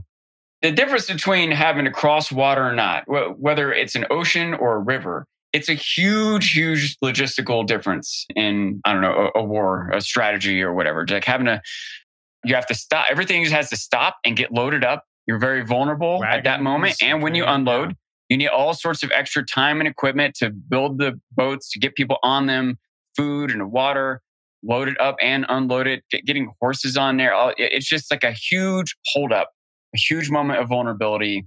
You need lots of extra supplies. It's more difficult to communicate. Yeah. Once the boats head out, you can't tell them to turn around, or there's a surrender, or they got reinforcements. They're just off in the ocean doing whatever they're going to do. You can't send a horse after to tell them to come back. Or, exactly. Yeah, no, that doesn't work. Like that. All kinds of... Which is what Davos was counting on when he sent young Edric Storm away. He's like, nah, there is no way to get him back. Like, that was part of the deal. Like, part of why this was going to work is, even if you torture me, like, there's no getting him back. He's gone. I can't make him come back. That's it. Yeah. So yeah, that's a great point as well. So that's why this is really important to think about. The leadership comes in so crucially. When you have these great resources, you can make mistakes and still come out of it okay, because you have this cushion. Like, Tywin could mess up entirely and still go run back to Casterly Rock and hole up there and survive, because he's got that base. It covers a lot of his mistakes. But Claw Isle can't make a mistake. Like, Claw Isle came within the Onion Knight's courage of being wiped out because of basically things entirely out of their control. Like you said, they did everything they were supposed to do. The Lord himself was captured. Like, Ardrian Celtigar was in the Battle of the Blackwater. He was captured too. It wasn't just his man. He bent the knee after being captured. It wasn't like, okay, you got me, I'm going to send my letter of peace, my surrender letter. No, he was there in person. Like, they would have killed him had he not. Literally, one of Stannis' knights was like, I won't surrender, and they killed him. So we see exactly what's going to happen. So, like, literally, Stannis and Axel are calling for people to go down with the ship, you know, or else they're traitors. Like, maybe theoretically, that guy could have said, "No, I won't bend the knee," and he gets killed. And then what? Yeah, then what's the result of that? Exactly. Now Stannis is winning the war? No. And now, like, people are just like, "Okay, well, I'm not fighting for you. That's how you treat your most loyal people." Like, yikes. Yeah.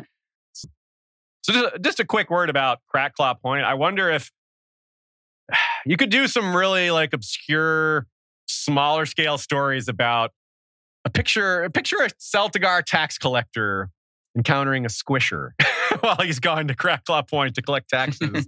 And there's an encounter with someone with weird teeth or their skin isn't quite right. It's something out of H.P. Lovecraft. Yeah, or someone talking to them about things. Like, that's not a thing. Like, they're just trying to scare me away. And then, yeah, you could write a little horror story about a Celtigar of Valyrian descent walking amongst the pines and bogs and of Crackclaw Point and touring the area. And maybe not even a tax collector. Maybe trying to someone just go in there for some other reason. Something less offensive to the locals. Something that would get them to open up a little. Yeah.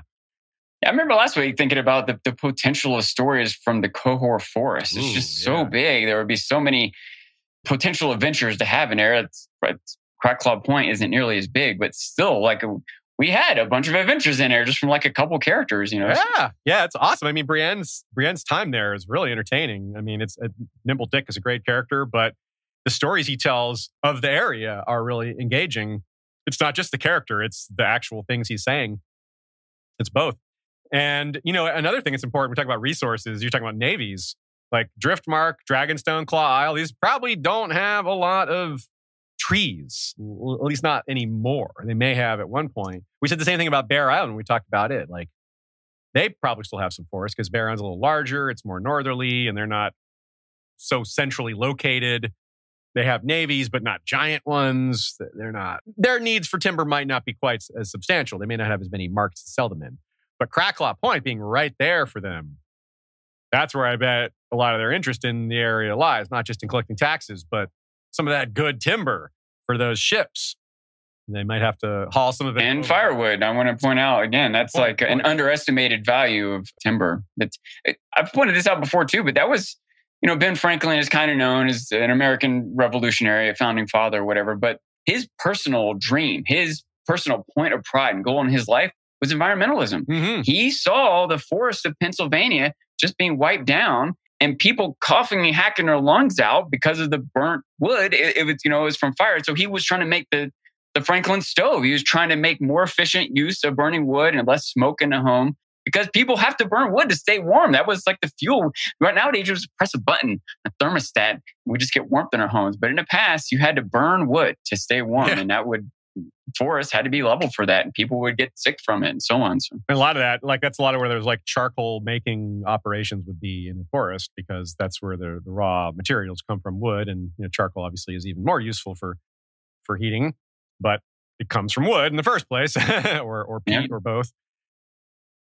Let's take a little break here, and we'll come back to talk about the Doom and the Conquest and Blackfyre Rebellions and the Dance of the Dragon, all the different milestone events and how House Celtigar played a role or didn't in any of these things. When you need mealtime inspiration, it's worth shopping Kroger, where you'll find over 30,000 mouthwatering choices that excite your inner foodie. And no matter what tasty choice you make, you'll enjoy our everyday low prices, plus extra ways to save, like digital coupons worth over $600 each week. You can also save up to $1 off per gallon at the pump with fuel points. More savings and more inspiring flavors make shopping Kroger worth it every time. Kroger, fresh for everyone. Fuel restrictions apply.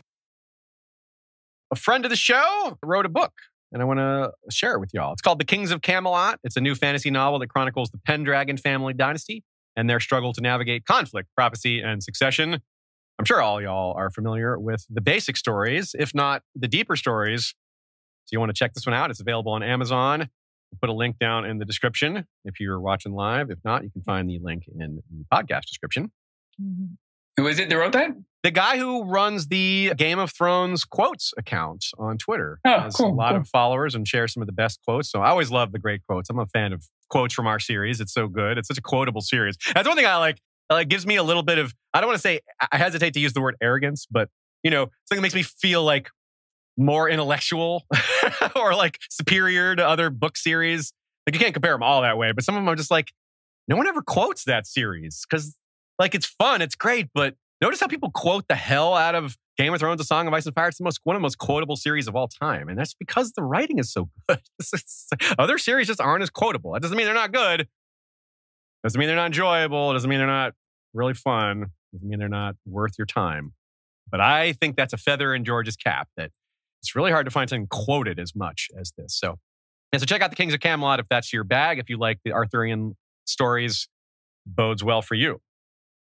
In the old Game of Thrones RPG, the one that was available on a variety of consoles and PC, you can play the character Moors Westford, who is on the wall. He takes the black. At one point, you wind up with Terrence Celtigar as a recruit under your tutelage. Apparently, he's real cocky. Probably because he comes from House Celtigar. He has a little bit of a chip on his shoulder for being just like Waymar Royce has, a little arrogant, and, you know, because he comes from a big family. I think a match Terrence Celtigar really matches like Clarence Crab. Terrence and Clarence. Clarence's parents had a real nice marriage. Crusader Kings 3. It's time for the announcement. Crusader Kings 3 is out. It's been out for a while, actually. But the mod for A Song of Ice and Fire, that's our main interest, is in beta now. We've had the beta for a couple of weeks. We played it a little bit, but it's officially out for all the beta. I'm going to be streaming it starting Friday, April 21st on YouTube. But after that, we're moving to Twitch. We're going to start doing the regular streams on Twitch. They will be available for rewatch on YouTube on the playlists. So you're going to want to subscribe to that playlist or keep an eye on it. But the instructions on how to find our Twitch channel will be in that stream. Friday, April 21st, 2023, streaming CK3. Check it out. And that'll contain instructions for where to find future streams. Also, good opportunity to remind y'all to check out History of Westeros on TikTok, because Ashea did something pretty cool over on TikTok related to this. Yeah, I just shared a little video to promote the CK3 AGOT mod. So I did a little tour through Westeros, showed some castles, and it's my first time putting my face on our TikTok. We've done a different kind of content there. So yeah, if you want to follow us on TikTok, I'll put the link in the description as well. It's just at The History of Westeros. And well, you know, we put content there, you know, every once in a while. It looks really good. I mean, the locations, the graphics of this version of the game are several iterations better than CK2, which was a great game in its own right. But this is just so much nicer looking. And you can really see the detail of the way they're described. Like you go to Pike, for example, which you can see in Ashea's video. You can see the connected bridges and the collapsing stone around it. And my favorite detail. It's book accurate. And my favorite detail that I point out in this video is the high tower, the base of the high tower is the fused black stone. It's so cool, y'all. They really, really pay attention. And like these are people who are on our level of detail understanding. I mean, us as a group, the fans and the listeners here, like the deeper fandom, they know their stuff. And I can't thank them enough for all their effort. We're going to have a lot of great times streaming that game. Y'all who haven't come out to watch before, it's a good time to check it out. There's a good group of people that come out every time, hang out, have good times, making decisions, helping me decide who to attack, who to promote, who to marry, what child to name heir, all sorts of fun stuff like that. The way the game works is you play a lord or lady or king or queen, and then when you die, you take over as your heir. So it's a role-playing, dynastic, full military, political, random events, magic. All the Game of Thrones stuff is in there. It's really good stuff. And you have multiple timelines to choose from. Help me decide what house to play. I could go on and on. Just tune in on Friday. And we'll continue the discussion. Friday at 6 p.m. Eastern? Friday, 6 p.m. Eastern. That's right. Thank you for inserting that time. I forgot to do that. It'd be cool if we could get anyone from that team to be on our stream or to come to a con or something like that. Maybe. I would heap the praise on them and buy them all the drinks they wanted. All right. So let's talk about the Doom. The Doom, of course, was the big milestone, as it always is for a lot of things. We don't have a lot to say here in terms of how it affected House Celtigar in terms of differences as to how it impacted other houses. But they would be impacted more than most, of course, because of their connections, but we've already kind of been over that. Here's a quick quote to get us started. For the best part of 100 years after the doom of Valyria, the rightly named Century of Blood, House Targaryen looked east, not west, and took little interest in the affairs of Westeros. So the Targaryens were more concerned looking east, and probably the Celtigars did too. Surely they had their own business, and maybe they were looking both ways because they perhaps had more a sense of where their future lie. But they'd still be beholden to what the Targaryens wanted. They're still kind of required to follow their lead on some things. That said, the Targaryens' involvement in the east during the Century of Blood is not super well defined. We're not sure what they were doing other than we know Aegon stopped helped stop the Valentines from reestablishing the Valyrian hegemony. He went east on Balerion and burned some ships and did that stuff, but we're not sure what else happened. But there's a lot of unknown time period we're talking about here. It is a century of blood, not the decade of blood or the week of blood. So, as we've said, as Littlefinger has said, chaos is a ladder. That's a show-only line, but it is appropriate and fitting here for multiple reasons. A, yes, chaos is a ladder for people who know how to take advantage of chaos. Times of change are also times of opportunity. And the Doom was a time of great change. Another reason Littlefinger is such a great comparison here is, what did I say at the beginning about House Celtigar? They've been master coin more than any other house.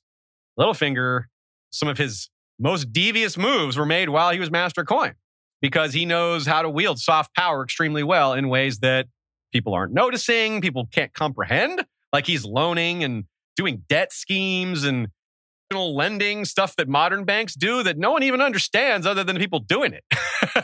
Putting his cronies in positions of power that aren't like lords that someone's going to take note of and be upset by, but people who are in control of decisions of moving goods between lords. Yes. Something that might go under the radar, but he is getting power from it. And that's something that really, really is kind of hard to think about or hard to grasp, is that some of these lords and kings and queens are so powerful that money issues are beneath them. They consider dealing with money below them.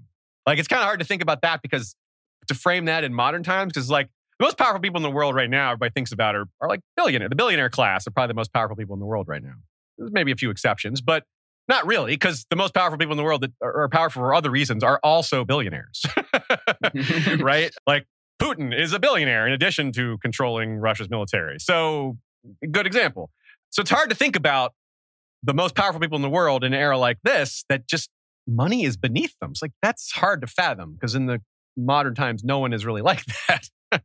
But it's a real thing. And it was true in the real world that matters of money. Oh, I don't do that. Like, oh, I let Harold handle that. No, like Harold isn't even your husband in this case. You have some dude that makes a lot of money and he sets his own salary. Like, pay yourself what you think you're worth. Like, that's what the master of coin does. Like, I don't think the king decides the master of coin's salary, right? No, that's all part of his job is to also come up with his own pay. These guys have a lot of leeway to make decisions, because the king is too busy thinking about invasions and, I don't know, dreams of ice and fire and the others invading, to worry about like whether we should raise taxes 0.5% or change it from 1 copper to 2 coppers. Like, the little decisions like that, which are actually huge decisions. Mm-hmm. To him, it's a small decision, because he just farms that decision out to someone else. So it's really starts to blow you away when you think about when we shift from the top level thinking, the kings and queens, to the second level, the lords and ladies with their armies, to the third level of the bankers and the money people, and realize this third level is like level 1 in current society. The most powerful people are the ones with all the money. Like, and it was maybe even true then. They just didn't recognize it. The people at the top didn't recognize how much the money people were actually controlling them, because they weren't paying enough attention to what the money people were doing. Anyway, all this comes back to what House Celtigar would have been doing during the Doom, or just after it. They've got all their money. They have this kind of established savvy, potentially, or maybe this is where that savvy came from. This is when they first started to like, okay, well, we're the third tier in this scheme of military and royal power. Royal power first, military power second, financial power third. That's where we're at. Let's become masters of that. And like I said, maybe they already were back in Valyria, who knows, but they certainly have been. Either they got even better at it in Westeros, or continued it in Westeros, or started it, one way or the other. So while the Targaryens and Velaryons were out there conquering and doing their thing, the Celtigars seem to have been setting themselves up for a longer, more stable run of holding tight. The Axell Florent of the world, notwithstanding. Celtigars aren't the Iron Bank. They're not that rich. But the Iron Bank doesn't actually have a navy or, a castle. The Celtigars do have those things. So a little from column A, a little from column B. So yeah, it's And just like the faceless men, they don't want to call too much attention to themselves, right? They don't want to bring up just how wealthy they actually are. All right, the conquest. Aegon, for all his reasons, for after the Century of Blood died down, Lord Crispian Celtigar added his strength to Aegon through the conquest. Crispian, yes, that was his name. Similar to the name Daemon made fun of. Like Crispin Cole. Was that your name? Crispy, yeah. Crispy, yeah. So apparently that is a real name in Westeros. Sounds like a good pie. Yeah, it does. Yeah, crispy. Mm. I was just picturing like a crispy crab. It's crab pie, yeah. So this was probably a really big deal. Like Aegon got stronger as he went. More and more lords bent the knee to him and added his strength to his, and he was able to go after progressively larger targets. But the Celtigars were with him from the beginning, and so those first supporters counted for the most and got some of the biggest rewards. Lord Crispian was the first ever Master of Coin on the first ever small council. This implies maybe some of that experience. Maybe it was just pure nepotism, like, well, we're going to give him the next biggest job. The Velaryons got masterships. We're going to give this guy Master of Coin. But this is part of why I think they already had some of this monetary fiduciary savvy prior to the Doom, because of this appointment.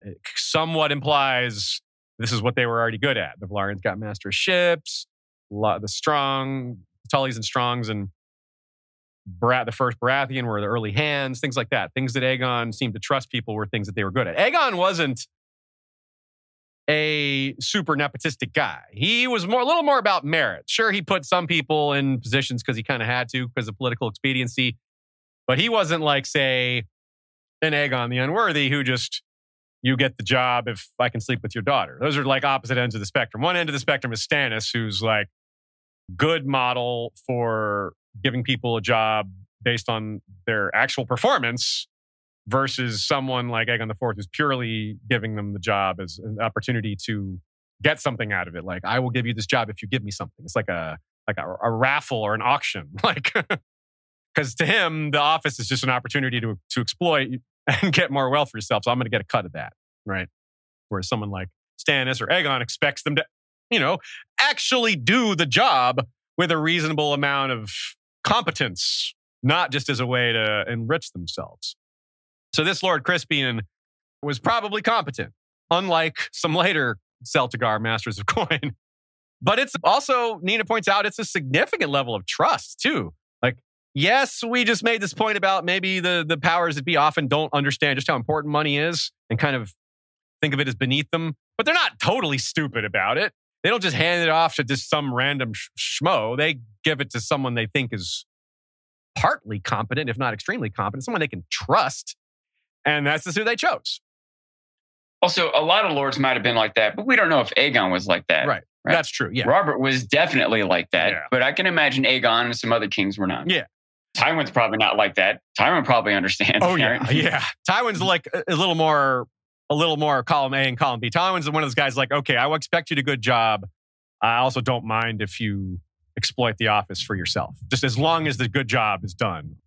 If the cost comes up again 30 years from now, I don't care. He cares if it comes up in 3 years, but if you're going to kick the can down the road, it needs to be way down the road. It needs to be like to the next generation. Sick the sand. Kick the sand. Sick the sand. Yeah, Dornish bastards are they're not sands, they're cans. Yes. So let's remind ourselves of the potential power of a Master of Coin via Tyrion's musings on Littlefinger. It's substantial. Like the power a Master of Coin wields is probably bigger than you might have realized. Here goes. The keepers of the keys were his, all four. The king's counter and the king's scales were men he'd named. The officers in charge of all three mints, harbor masters, tax farmers, custom sergeants, wool factors, toll collectors, pursers, wine factors. 9 of every 10 belonged to Littlefinger. They were men of middling birth, by and large, merchant sons, lesser lordlings, sometimes even foreigners, but judging from their results, far more able than their high-born predecessors. No one had ever thought to question the appointments, and why should they? Littlefinger was no threat to anyone.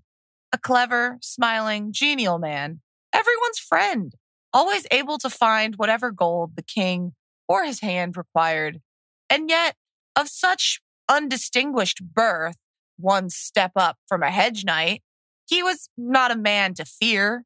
He had no banners to call, no army of retainers, no great stronghold, no holdings to speak of, no prospects of a great marriage. Of course, a lot of those things changed over time. He did have holdings to speak of. He did have a great stronghold. He does have, maybe not an army of retainers, but he does have retainers. He had prospects of a great marriage. He married Lysa Tully. So those things did happen. He used that soft power to turn it into hard power or harder power. And the parameters are a little different here, but it's a very similar scenario. The Celtigars aren't one person, but you could look at any individual Celtigar and see a similar thing. Yes, they do have the higher birth. They're not one step up from a hedge knight. They are sort of a man to fear, but they're still pretty small in terms of these other aspects. Yes, they do have banners to call, but they're not big. They're not going to terrify too many people with their soldiers or even their navies or both combined. They don't have a great stronghold. They have a smaller stronghold. They have a holding, but it's not a big one. It's so small, we don't even know the name. They might have prospects of a great marriage. They have had a few great marriages, but generally, they're not a big threat. So it's a very similar picture you're painting here when you apply this to the Celtigars. There's two aspects to this. One is the not noticing because there's no reason to fear him. Why would we worry about Littlefinger, right? That's one angle to this. The other angle is that list of everything he controls. Holy crap. The keepers are the keys. The king's counter. The king's scale. I don't even know what those things are. But they sound powerful. They sound like they control lots of money. All three mints? He controls all three mints? Are you kidding me? That's like one guy controlling financial policy and the Federal Reserve, you know, and like the tax policy and a bunch of different industries, the tax rates on a bunch of different large scale luxury industries. Like, God, it's like having the president of Bank of America also be the secretary of the treasury, which we kind of have had things sort of like that. And it hasn't worked out well. No, yeah. But exactly. Like, wow. I mean, when you really list it all out, it's like, damn. No wonder Littlefinger is like, wow, he has a lot of power. Yeah, there's none of these are soldiers, but that's a lot of money. That's a lot of people that answer to him. Let's say he just gets 1% of all the amounts that each of these people steal. It adds up to vast sums. And it's like they decided to give him some of those things he didn't have that made him not a threat. Yeah. Yeah. And they're just like, hey, Littlefinger will take care of this. We don't have to worry about it. Let's give him Harrenhal. Let's give him like some of these trappings of power that'll let him make a great marriage potentially. Yep. Yeah. So just think the Celtigars similarly, except the Celtigars don't, or at least you can't say that about them as a whole, haven't had Littlefinger's ambition. They may not have had his genius either, but they've been in his position or in a position like his many times. And when they were... some of them were in richer positions or in positions of less chaos. Like Littlefinger's got his role during a time of change and tumult. There's a lot of Celtigars would have had this position in times of peace, which in some ways are easier to exploit because when everything's going well, people aren't too likely to look under the cover. If it ain't broke, don't fix it. The Celtigar, if lots of money's rolling in, the taxes are doing well, the Celtigars are taking a little extra for themselves. They start taking more, no one's going to notice. It's sort of like the trick a lot of businesses play on the public when there's inflation. It's like inflation. Everybody knows there's inflation. Oh, we have to raise our prices because of inflation. In some cases, it's true. In some cases, it's not. They just say that. And they're just like, we have no choice to raise our prices because of it. The Celtigars could do all sorts of things like that. They're like, oh yeah, well, the price of crabs has gone up. What can we do about it? You know, we're just adjusting to the market rate. You know, sometimes it'll be true. Sometimes it's a scam. And for the customer, it's hard to tell the difference. You can imagine too, like if things are going well, if not broke, don't fix it. Tywin maybe not caring about the ethics as long as you get the job done. Let's say the king or Tywin, whoever, they expect to make, I don't know, 1,000,000 gold pieces. They could tell the master of coin, like, as long as I make 1,000,000 gold pieces, I don't care if you make 100,000 gold pieces.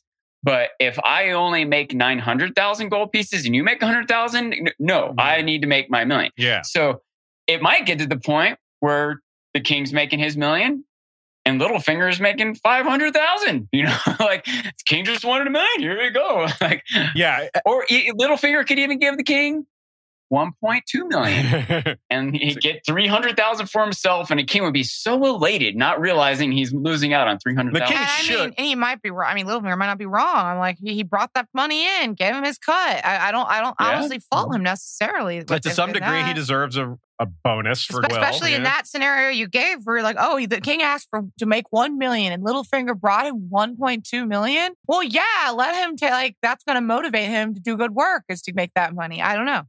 The problem, of course, comes when you look at, say, the Roman model of taxation would be there were people that were just given charge of certain regions and said, we need you to get this much taxes out of it. Anything else you get to keep is the part in parentheses. So they're just going to do whatever they can. The problem is that extra money is coming at the expense of the people, right? Exactly. People who made the wine or built the road or harvested the crop or whatever, they should be keeping that money, not Littlefinger. People who don't have the power to say no to these raised taxes. They say no, and they're like, yes, yes. And then they come at you with their swords, and you're like, okay, yes, I have to give you what you say. I think ultimately, I'm like, is this tax money going to help the people? Are there improved roads, like healthcare? Like, what's going on with bulk of this money? Worth it if that money is actually going to improve, like, King's Landing and the realm itself. If it's not, then, well, it's all just corrupt, period. It doesn't matter. If Littlefinger's hoarding it away so he can buy a bigger castle or, you know, buy his bride a nicer jewelry or whatever, no, it's not worth it. If it's so that Robert can throw a bigger tournament or, you know, sleep around more or whatever, no, it's not worth it. But, right, if it's funding reserve crops for winter, you know, if it's building, improving roads and, you know, et cetera, then it's worth it. It's worth it, I think. I think it's good. It's funny that you bring up the crops for winter thing, because as we see, and it's, I guess you haven't actually read this Winds of Winter chapter, but there's in the Elaine's Winds of Winter chapter, Littlefinger is discussing with the other lords how to exploit the food crisis, how to make money off of people being broke. It's like, no, don't sell your food yet. People are starving. Wait till they're really starving, and then you'll make even more. It's like, damn. So yeah, that's how he thinks. And this all applies very well to House Celtigar. There's probably been times where they've hoarded grain in winter, and maybe times when they didn't, because the particular Lord Celtigar wasn't, you know, maybe had a little bit more sympathy or empathy in his bones or in his soul. But a lot of times, this is exactly the kind of game they'd be playing. They just look at it like a market or like an opportunity. And there's no humans involved here. It's just gains and losses. That's how they might look at it. The early power held by House Celtigar continued even after the death of Crispian. He would have died, we're not sure, probably around the year 8, because Lord Alton Celtigar was named Hand of the King in 9 AC. Now, Lord Alton Celtigar, if it was just Alton Celtigar, it would be more confusing. But since he was Lord Celtigar, this means he was the guy that probably took over after Crispian. So probably his heir, definitely his heir, almost definitely his heir, probably his son, but could have been his brother or something. Anyway, so Alton Celtigar, holding the highest position other than king itself, the highest office as Hand of the King. And this would have been an important time. It was the tail end of the Dornish War, right when Meraxes was shot down. He would have been Hand of the King when there were cries of vengeance. They were like, oh, we got to get this. It's funny to call that vengeance. And you guys were the invaders. Anyway, and he had a lot to live up to. Nina points out Lord Tully had been Hand most recently, but Aurane Baratheon was the first Hand of the King. And he was, you know, also Valyrian and half-brother to Aegon, and was a big supporter during the First Dornish War as well. Like, he led troops personally and literally lost a hand. And part of the reason he left the job was because he was angry about not having his hand, and was like, it's bitter that a man without a hand is the hand. Some of the same jokes that Jaime and Cersei made, but in different context. Actually, I'm pretty sure the wording is that he became crabby after losing his hand, or crabbed. So, yeah, that's on point for today. I would be crabby losing my hand, too. So grabby. Not grabby. That's true. Grabby, not grabby. Half is grabby. There were, in addition to, we don't know what side Lord Celtigar took in terms of whether he was trying to calm things down, or maybe he was one of the ones like urging Aegon on. Like, no, they killed your sister. They killed the queen. They killed a dragon. Let's get him. We don't know which side he took here, but we do know there were lots of assassination attempts. and his hand to the king, he might have been a target. So he might have been on that side of things. Like, he's more likely to be a target than not, probably. Obviously, the main target was Aegon himself. And when Visenya created the King's Guard, I'm guessing Lord Alton was like, yeah, do that. and let one of them guard me. After all, Aegon and Visenya, their version of the revenge tour was taking their dragons down to Dorne and burning every castle except Sunspear, some more than once. So that means Alton Celtigar was in charge while they were gone. So he's literally the top of the pile while they're in Dorne. So being assassinated is going to be on his mind, probably. And the Kingsguard can't follow Aegon and Visenya because they're on Dragonback. They're just flying around. There's probably, I doubt, like, there's a Kingsguard just riding around with them. Although that is possible. We have seen that. Not though. So Alton Celtigar probably has all the Kingsguard around him and being protected from Dornish assassins, which gives us an underrated potential connection here. He likely had a big influence on Prince Aenys, later King Aenys, because Aenys was a little boy at this time and he just lost his mother. His mother was shot down on, Rhaenys was shot down on Meraxes, and court was all abuzz and angry about this, and he would have been exposed to all that energy and this vibe, and him not having a mother, that's pretty huge. So his dad is gone, his aunt Visenya is gone, and to the king, Alton might have just ignored him, but decent chance he saw the opportunity to be like, this guy's going to be king one day. I should have a relationship with him. It's important for my family and for myself. Like, I doubt he ignored the future king, even though he was just a youngster. And if Alton had a daughter or a close niece, he might have tried to work that angle in there. Like, maybe my daughter could be princess to a young Aenys here. He could try to arrange meetings while Aegon and Visenya are off in Dorne. Like, my daughter's getting to know Aenys pretty well. Of course, that's not what happened. Aenys married Alysanne Targaryen eventually. That was in 22 AC. And by that time, Alton was already dead. Alton died in the year 17. Peace came in the year 13. It's unclear what Lord Alton thought about that. By the way, one of the angles he could have had for arguing for a Celtigar princess was that the faith didn't like incest marriage. It's like, well, I'm still, my house is Valyrian, but you're not, we don't have this whole incest issue. So that's a good way to get around that, just saying. But it didn't work. After Alton dies, we don't hear about them for a little while, but they pop up again pretty quickly. After Aenys, Lord Edwell Celtigar was hand to the king for Maegor. So another hand. He ruled along with Tiana of Pentos. Tiana of the Tower was her other nickname, while Maegor was off fighting the Fae. So we have another Celtigar hand sort of ruling in place of a king that's off fighting a war.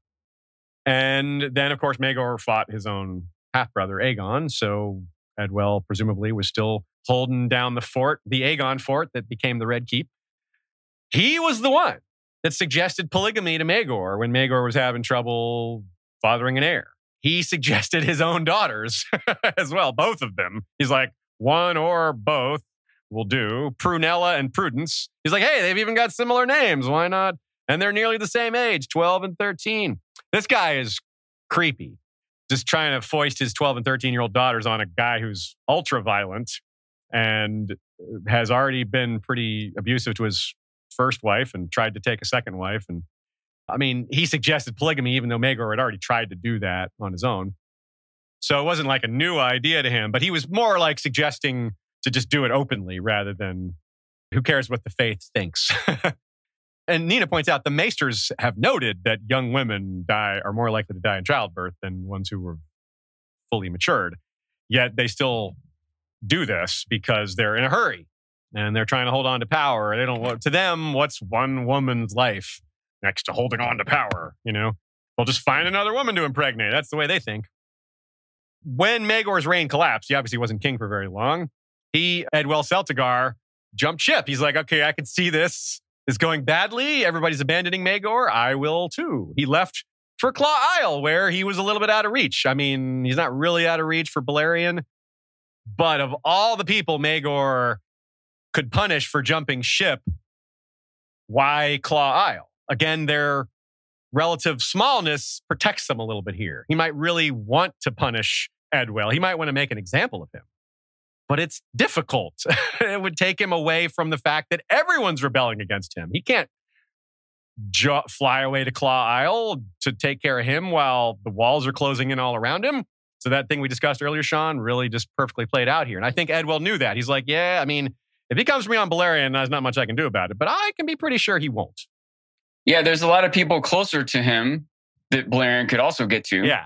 Right? Yeah. There's other people who are more of a threat to him that would be more valuable to take out. I didn't even think of this before either, but if he burns down, you know, I don't know, Storm's End or you know, Winterfell or any number of other cities or castles, that will be seen and known and spread far and wide. But if he burns down some castle on some island, no one sees it. Yeah. No one knows. There's no horror story. There's no lesson to learn. It doesn't create the rumor mill or whatever that you would want. It's a great point. Yeah, it's more of a, it is more just a rumor. It's like, really? Did he burn? I heard he burned Claw Isle, but like, I don't know. But when Aegon burned Harrenhal, the witnesses were replaced. Yeah. So many numerous witnesses. Just everyone saw it. People like Lord Stark saw it when he marched his army south. He's like, oh, that wasn't just a rumor. Damn. All right. Yeah. I surrender. Yeah. Seeing is believing for a lot of people, or just to see the exact scale or to get the exact proof. Maegor didn't make an example out of anyone. Everything fell apart so fast. He didn't take Balerion to do any of that business. He just died on the throne, and Jaehaerys came and started setting the realm aright, started conciliating as he did. One of his conciliations was to invite Edwell back and make him master of coin. And it's a little conflicting in the sources whether it was Rogar who did that or Edwell, or whether Jaehaerys himself, or whether they just agreed on it, because Rogar was made hand and Jaehaerys was still technically underage. But it's implied or said that it was Jaehaerys' idea to invite Edwell back. And I guess maybe he and Rogar discussed what position to give him. Either way, he was bad at it. He went crazy with taxes on the small folk and smaller businesses. This was like, we've all heard of the trickle-down economic effect or not. This is like the trickle-up effect. He was trying to just squeeze the smaller classes so much to force the money upwards. But it was so counterproductive that higher lords just stopped doing it. They're like, no. Even we are uncomfortable with taxing the small folk. These people who were perfectly fine squeezing the small, but they were like, no, this is so bad that it's screwing up business on our end. Even us who have no compunctions think this is going too far. So there is a big, so that went badly. And he again proved his scumbaggery by, when a year goes by, it's the year 49 AC, so Jaehaerys is still underage, but only a year, like he's 15, so he's only about a year away from coming of age, I think, if I've got my time right. Close enough either way. He's like, I got my daughters, Prunella and Prudence. Yeah, marriage, yeah, I know you like Alysanne and all, but incest. Come on, bro, don't do that. That didn't happen either.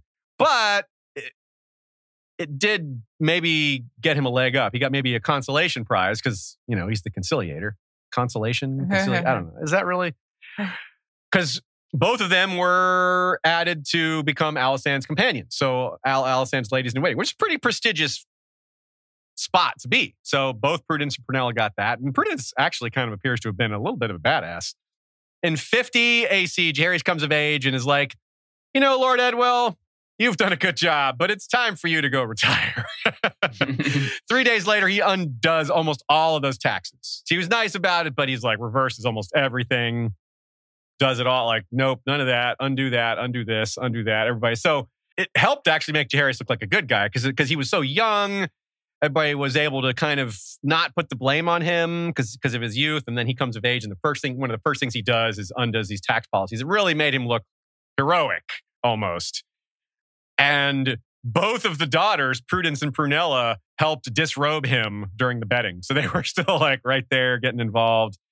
And in 51 AC, so we're going like one event a year here, basically, was the assassination attempt on Alysanne. When those people at Jonkeel's Pool tried to kill her, Prudence stepped up and was one of the big defenders of Alysanne, took a dagger in the shoulder defending Alysanne, and got maybe her reward was to get betrothed to Lord Grafton, or maybe part of her reward, which was a pretty big get. Remember Gulltown? That's the Graftons rule Gulltown.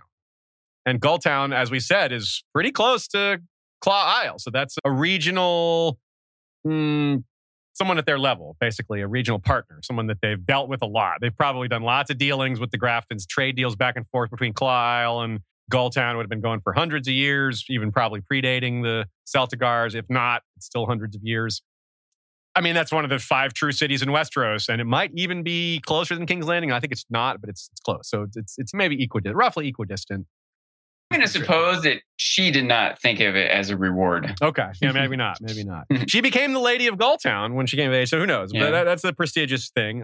And in 55, Prunella, so 3 years later, became Lady Peake. She married Lord Uther Peake, which was explicitly stated to be a big win, both for Prunella and for Alysanne, because the Peakes were one of the biggest houses, period, at the time, which the fact that it's expressed this way shows you roughly where the Celtigars were considered, and that they're not on that level.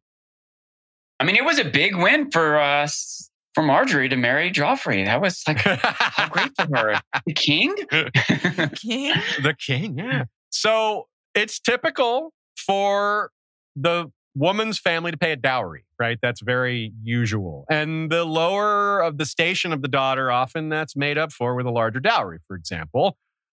Littlefinger, again, the same spoiler chapter from The Winds of Winter, Littlefinger mentions that Lord Corbray is marrying a merchant's daughter, someone fairly lowborn, at least lowborn by their standards. And in order to pull this off, the dowry was, quote, staggering. Littlefinger called it staggering because they're basically buying their way into the nobility.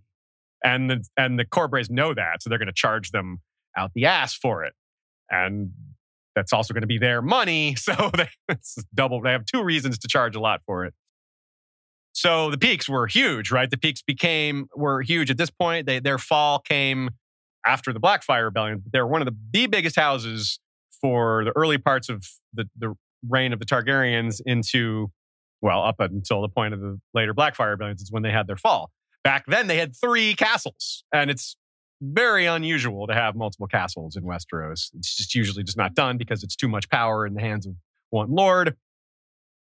So probably too much to manage also. You have to have like extra servants and guards, and you know, your expenses are greatly ramped up. Yeah. What are you getting from it? You can't live in three castles at the same time. Totally. Yeah, you're totally right. I'm guessing the Celtigars paid a gigantic dowry to the Peakes here. That was part of the arrangement. Like, yes, it says it's a big win for Alysanne and Prunella, but it probably came at a pretty high cost. The Peakes were more than happy to charge, you know, like, well, we'll agree to this marriage, but it's going to cost you.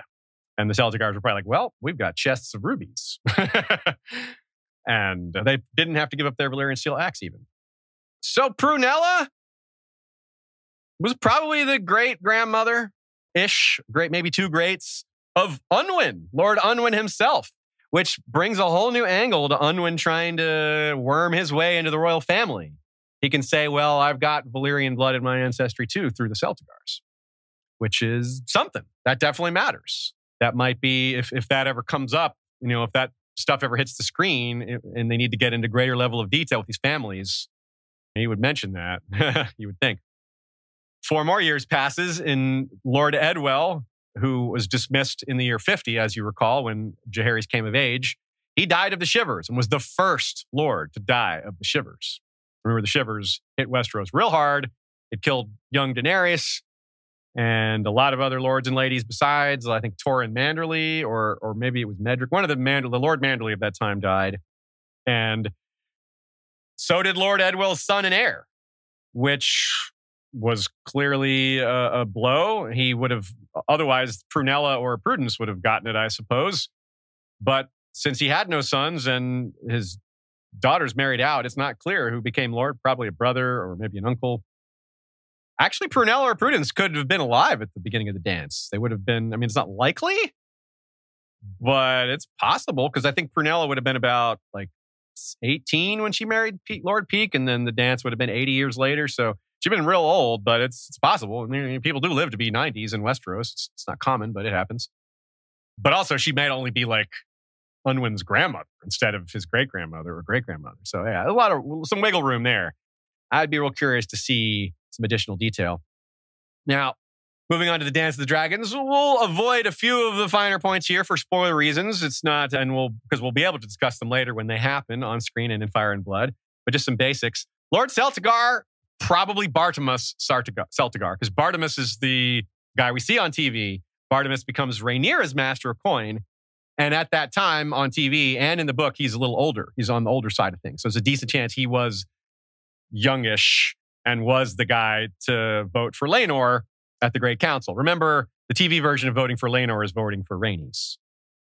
In the book, it was Laenor. He's the descendant of Rhaenys. So it's the same branch. And of course, voting for the Narrow Sea House, the Velaryons, you can see why he took that side, especially over going against their neighbors there. They may have known Aemon personally. You know, Aemon, the one who was the father to Rhaenys and would have maybe had a closer connection to him than perhaps the Baelon branch, which it went to, meaning Viserys. And like I said, Lord Bartimos became Rhaenyra's master coin. Here is a quote about him. Lord Celtigar seemed well-suited for the office, staunch and unwavering in his support of the Queen. He was unrelenting, incorruptible, and ingenious, all agreed, and very wealthy in the bargain. Another mention of the Celtigars already being very wealthy just keeps coming up, and you can see why. That was generational wealth that they've managed well and kept hidden. Just keeps coming up. But despite that description, which sounds promising, desperate times call for desperate measure, you can argue, or maybe he just wasn't good at it. But he just started taxing a lot of things that aren't usually taxed. He got creative, but his creativeness was not good. He charged to see executions, which is okay, that's not the worst idea ever, But the people he was executing were debtors and people who couldn't pay their taxes. And he also argued for a bastards tax. What? Yeah.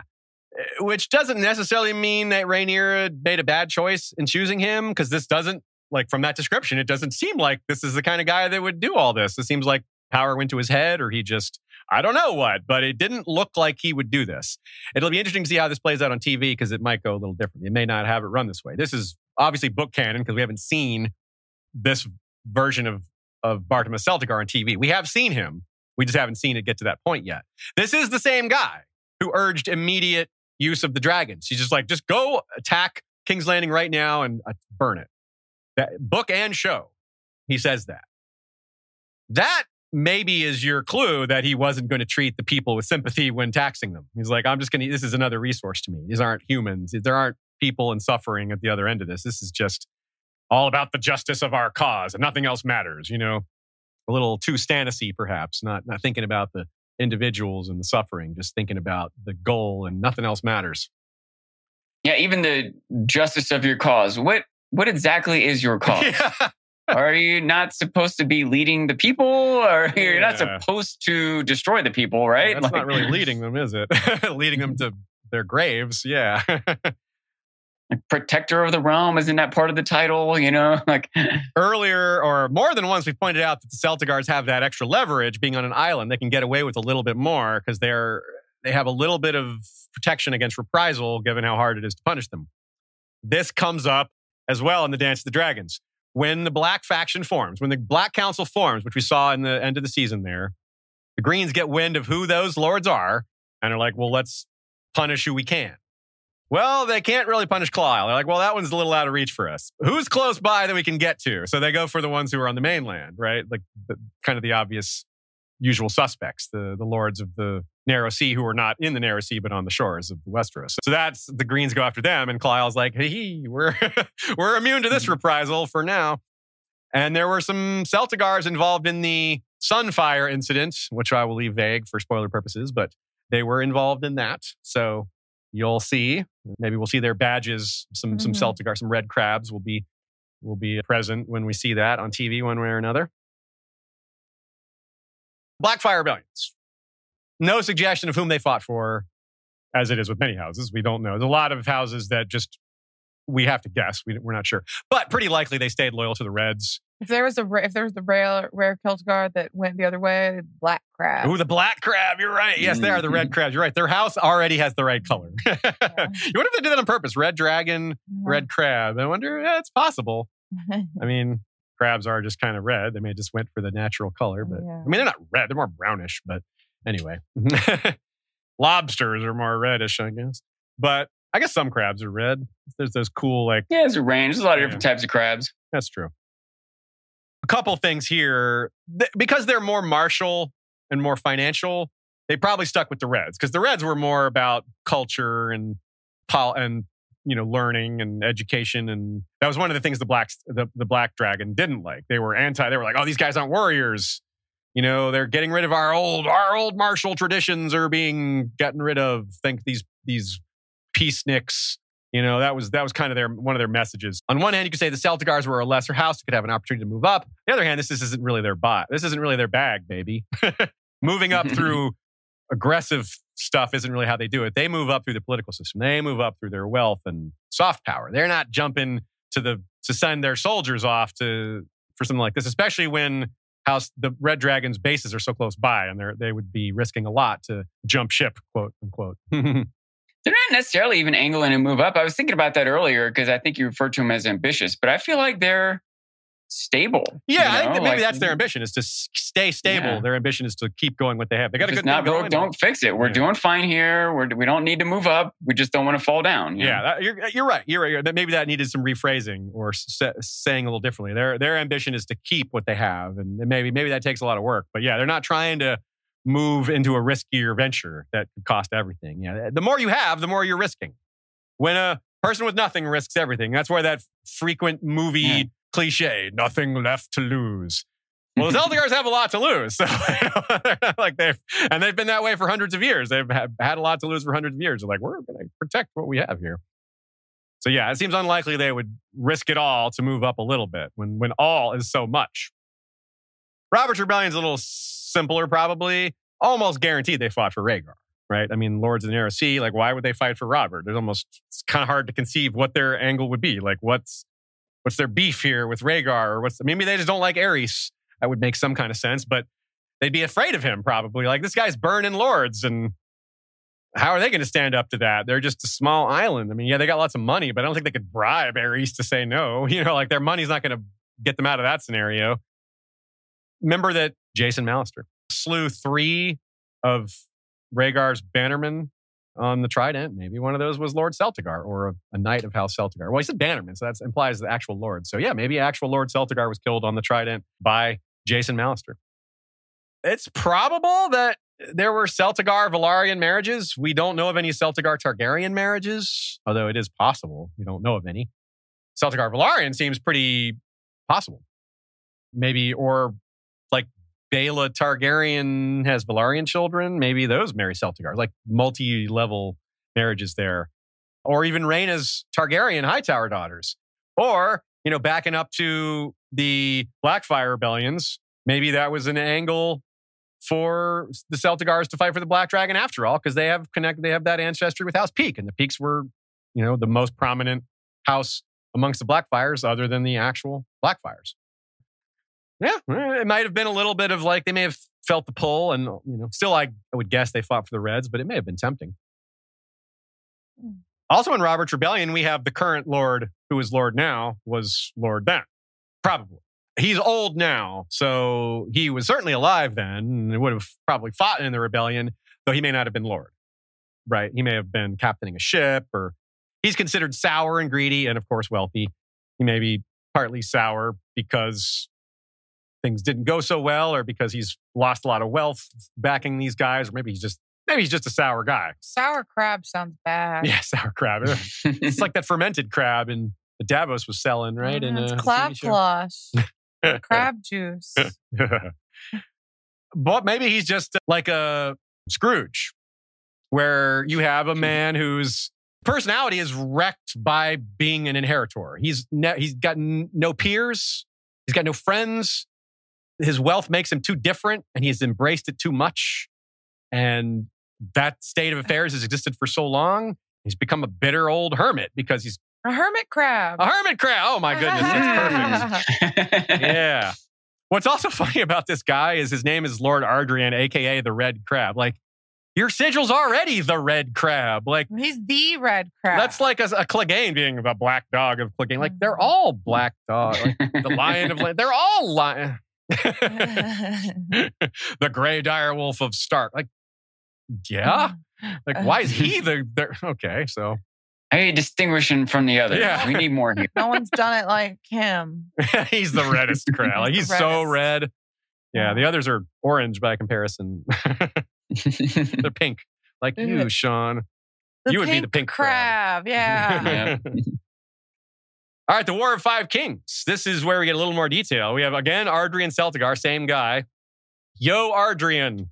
He supports Stannis, but along with his sour nature, he's not enthusiastic about it. He's there when the Seven are burned at the beginning of Clash of Kings. There may have been a time back in Old Valyria when House Celtigar was fine with burning the Seven, but that time is long past, and it looks a little dangerous in current times to be going against the main religion. You know, it wouldn't have been such a big deal in Valyria, where the faith of the Seven would have been something kind of obscure or just some foreign religion that they would make jokes about, for all I know. Depending on your vicinity to Stannis or Melisandre, it might be dangerous to go with the Seven. Yeah. Is it? That brings me to another new word there. If you're near Aegon's sisters, is that in the vicinity? Yes. That was a pity laugh. That was pretty bad. Yeah, that was a pity laugh. I guess I'm supposed to. I guess it's like my as a co-host and partner in life, I like have to laugh at that. But you don't have to like it. That's fine. See, I know that a bad pun is just an opportunity to make fun of the pun, which that part's fun. Yeah, as we established, I did a clip of Aziz's Kragan Stark pun, and yeah, people liked it. It didn't discourage me. It only made me think, yeah, even the failures can be turned into wins. Are bad puns buns? May as well be. Was that a pity laugh? Did I get a pity laugh? Yeah, that was a real laugh. Okay. Oh, okay. It was a real pity laugh. It's a real pity that I laughed at that. Battle of the Blackwater. Yeah, so Ser Axell Florent. This was his plan, such as it was. 10 lines of 20 ships each. So that's 200 ships, right? The front three rows were comprised of the royal fleet and the war galleys of the Lords of the Narrow Sea. Lords of the Narrow Sea, that would include Lord Celtigar. The wildfire destroys most of the ships on both sides, but the front two lines of those 10 lines were far enough upriver to escape the majority of the conflagration, at least temporarily. Some of them were later destroyed. Now, some of those ships escaped upriver and are still operating even now. They're like river pirates, even currently messing with Lannister and Tyrell supply lines. It's kind of an underrated little mini storyline that's going on. A few others landed troops and then weren't able to depart. Some landed troops and then picked troops back up and fled when things went south. But some didn't. And I'm guessing Lord Celtigar's was one of those, because he was captured. His ship clearly wasn't burned because he was captured. So his ship was probably one of the ones that evaded, was in the front two lines, so wasn't hit by the wildfire, but was then trapped by the boom chain, unable to get back out, and thus had no escape, and clearly didn't become river pirate because he was captured. Now, remember, some of the troop transports landed their troops outside of the chain. So this, of course, could not have been one of these in the case of Lord Celtigar, since it says that the Lords of the Narrow Sea's warships were all up front. He may have understood what the wrath from Stannis and Ser Axell may have been. He may have perceived his peril. He didn't go back home. He bent the knee to Joffrey and stayed. So he may have perceived that they were something like that almost happened.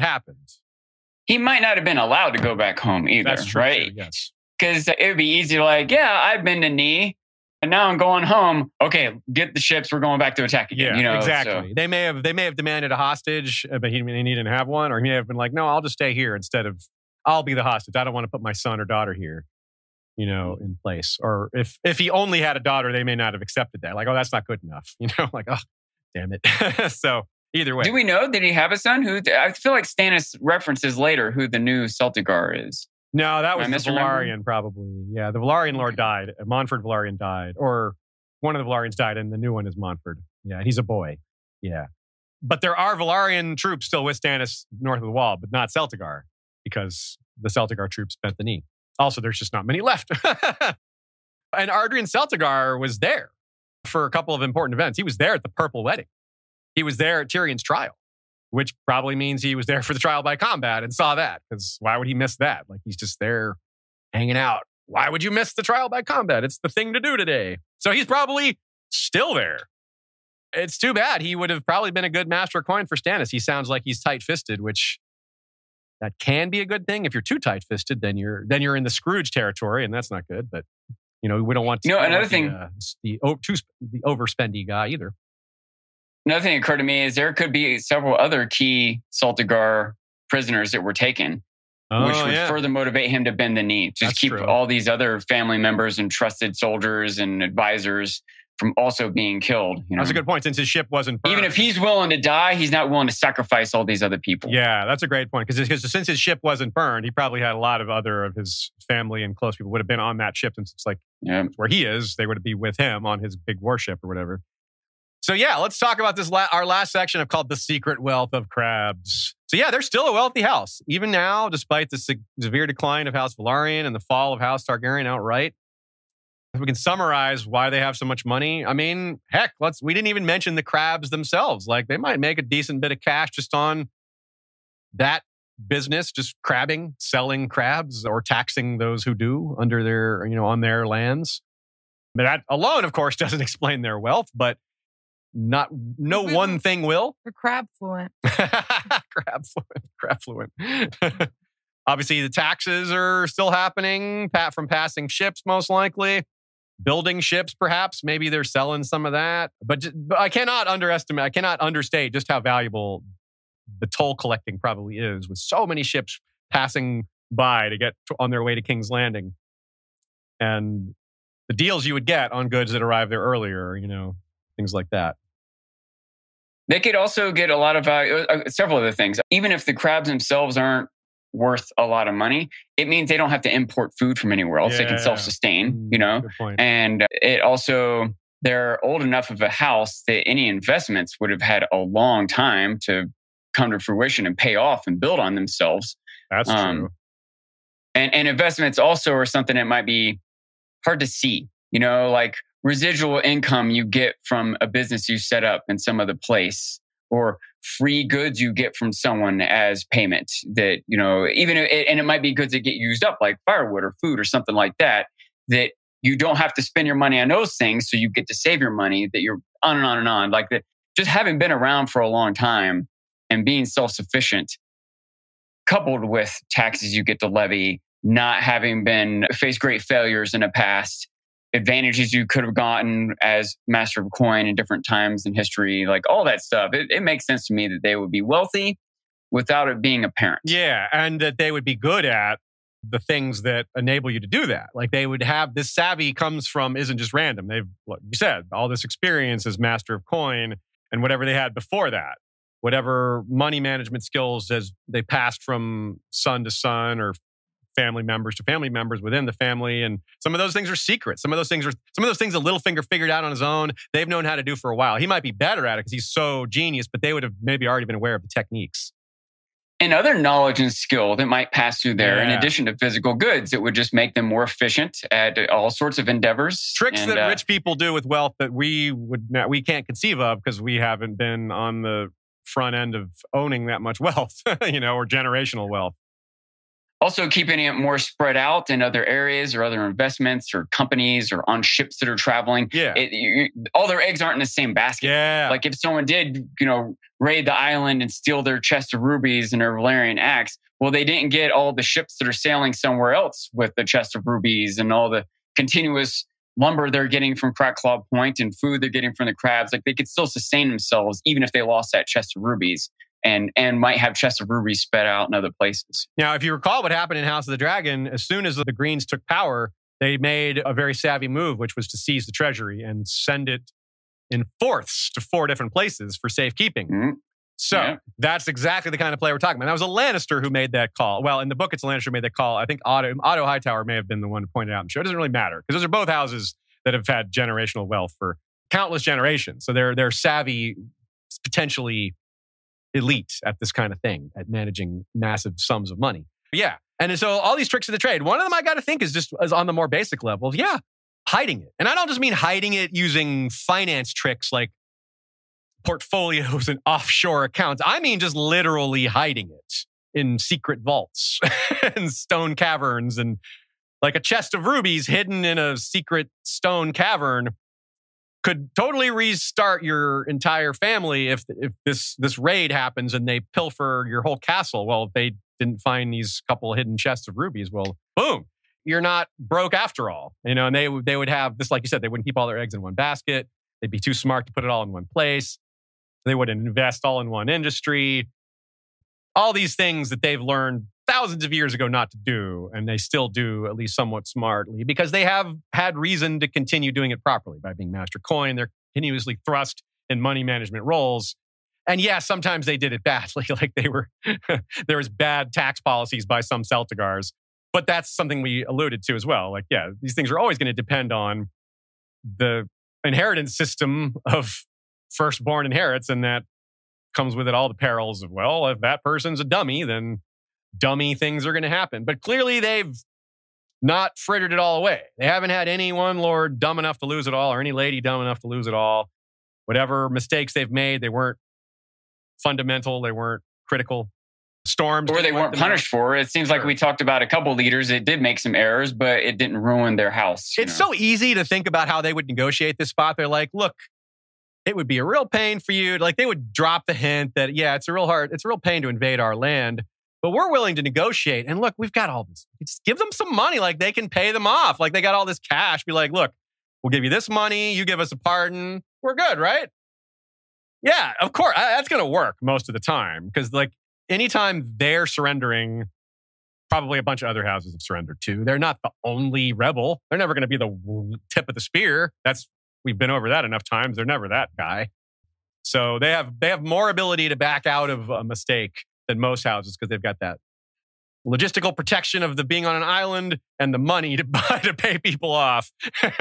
Double whammy. That's a lot of cushion right there. Yeah, you can. Mm-hmm. And you also point out, Sean, on this last note here you have about just so many good investments over time, like just adding up. Yeah, that's a great point. You can't steal that, right? Can't steal some. Well, you can. You kind of can, but not. You don't just steal a trade. But it's more difficult than a chest of rubies. Yeah, it's not like you don't come in with swords and steal that. They can find their. They can take their business elsewhere. So let's talk about some outlook as we make our way to the end of this episode. Ser Axell's evil plan to loot and burn Claw Isle. It was co-anchored by Salladhor Saan, as I reminded y'all. What's to stop him from doing that with someone else, just finding some other partner and being like, yeah, I know they have all that money. I'm not beholden to anybody. I'm a pirate. Do it. You know, he needs some soldiers that are in on it. Maybe the Golden Company. I mean, the Golden Company. I doubt Salladhor Saan is actually a good guy at all. Yeah. But I want to think well of him because Davos seems to. Yeah.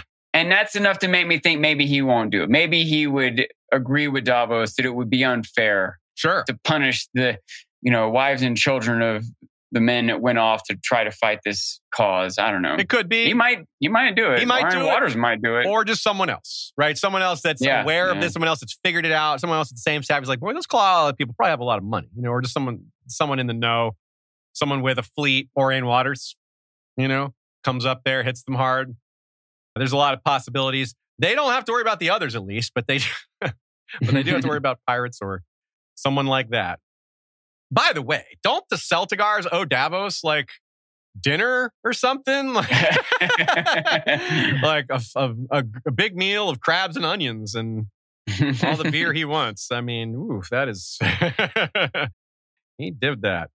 But yeah, as for Lord Celtigar himself, he's still in King's Landing as far as we know. What is...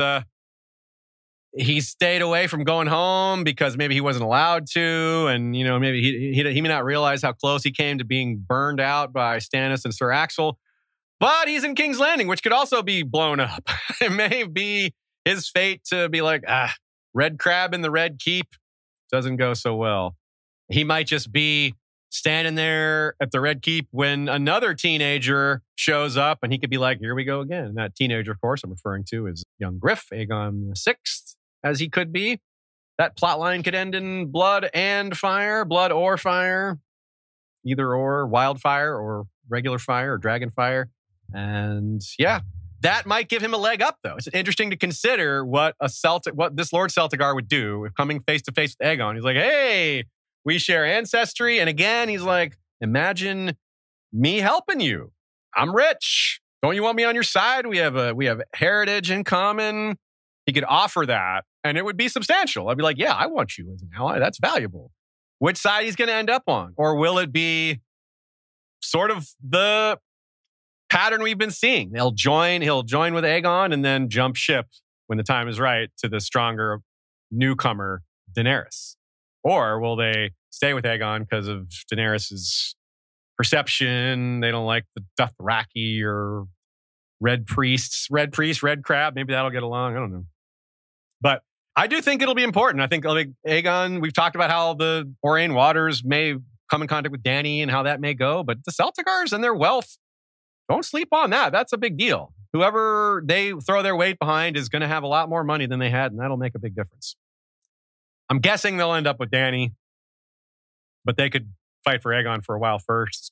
Kind of where I'm at with it. Any other thoughts on that? Do you all have any visions for what happens with House Celtigar? Maybe they will just end up retreat into their shell. Yeah, they retreat into their shell. Yeah, yeah, good call.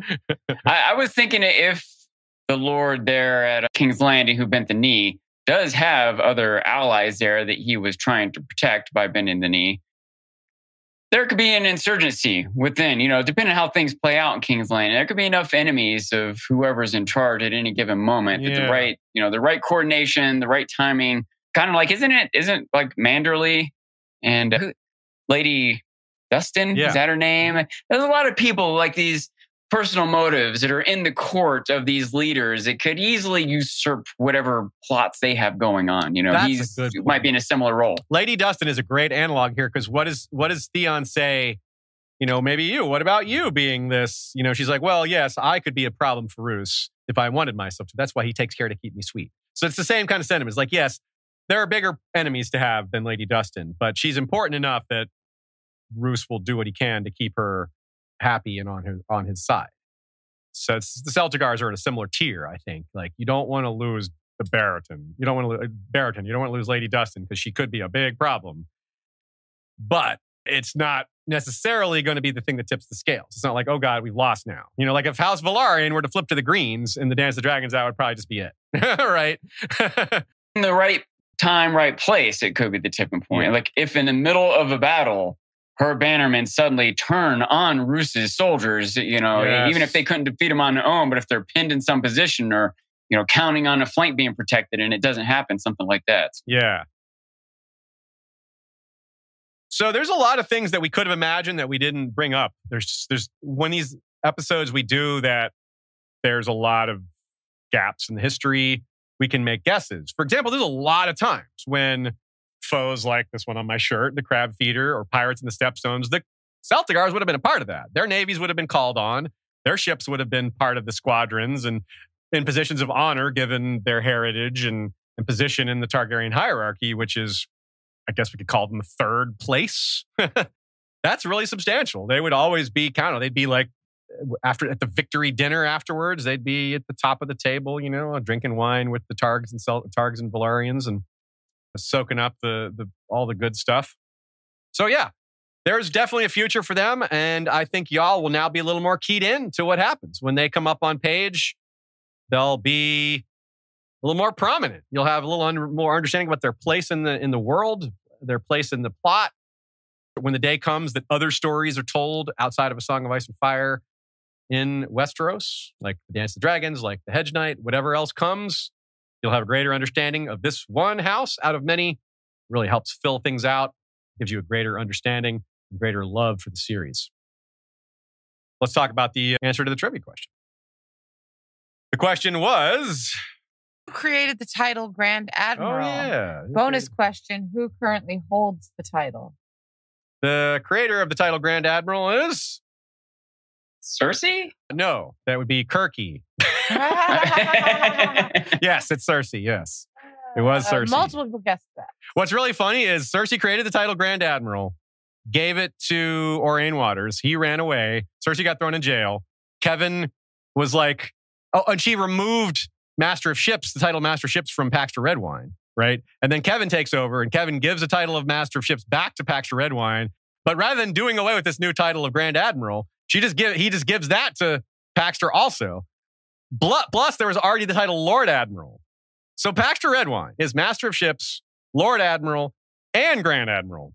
They're just like, well, we're not going to just throw away this new title. We don't do that. Like, it's too fancy and cool. We got to keep it. Once Cersei made it, we can't just do it. Yeah. Even though it's exactly the same. Yes. So the current title holder is Paxter Redwine. That answers the second part of the question. I can't see that being meaningful, by the way. Like, Master of Ships could be a little bit more on the mercantile side. Mm. And, you know, Lord of Ships maybe, or, you know, I could see some division of power and responsibility. Yeah. That's probably even smart, you know. And maybe not Grand Admiral and Lord Admiral. That sounds like the same thing, but... yeah, maybe Grand Admiral's in charge of the Lord Admiral and the Master Ships, and the Lord Admiral's in charge of mercantile stuff. That would make sense. But it always makes sense to split power and to have two leaders. I mean, where would we be without the two popes? Just ask the kings of England. Yeah. Offers reference just in case anyone out there. Yeah, I was like, what are they talking about? Yeah. This is the Grand Admiral, and this is the Co-Grand Admiral. Next week is Joe Magician coming to talk Duncan Egg, Dreams of Duncan Egg, both the envisioning the show and talking about their dreams. His dreams. Yes, yeah. just his. Yeah. The poll, actually, to give you a teaser, it was all dream related. The dream theme as opposed to the dream team. And different dream related topics were picked upon. And of course, given Duncan Egg's, you know, new announcement, we were unsurprised that it won. It wasn't a runaway victory, but it did win handily. If you would like to join the voting, then join us on Patreon. We are still in our sign up for $2 for the rest of the month until the $2 level goes away. So if you get in April 2023, you can get in for $2 a month and get all those benefits, including bonus episodes and access to polls. Other levels are available for higher dollar amounts to get you access to things like scripts and shout outs and other benefits that we have listed on the website. That is patreon.com/historyofwesteros. That is, if you wish to support us in another way, you can do so through, say, Spotify has its own subscriber feature. Not as robust, but just as effective. You still get the bonus episodes through that. You can also just go to our website and leave us a one-time donation, or even do a recurring donation through PayPal. Some people have set that up. Whatever works for you, we would appreciate. We definitely need to keep the money rolling in to keep this going. There's three of us. Lots of things we need to cover, and we're here every week just about doing it. All right, so other episodes to keep you in the spirit, in the mood, in the world, keep you immersed. We got House Velaryon, one of the more obvious ones. Clans of the Vale, we talked about ancient First Men types in the Vale. The tribes, a lot of that relates to what we talked about in Crackclaw Point, just the old First Men vibes and culture. Of course, the Hedge Knight. It's not directly related to the topic today, but it is directly related to our talking about this TV show coming out, the first episode that has been a news item.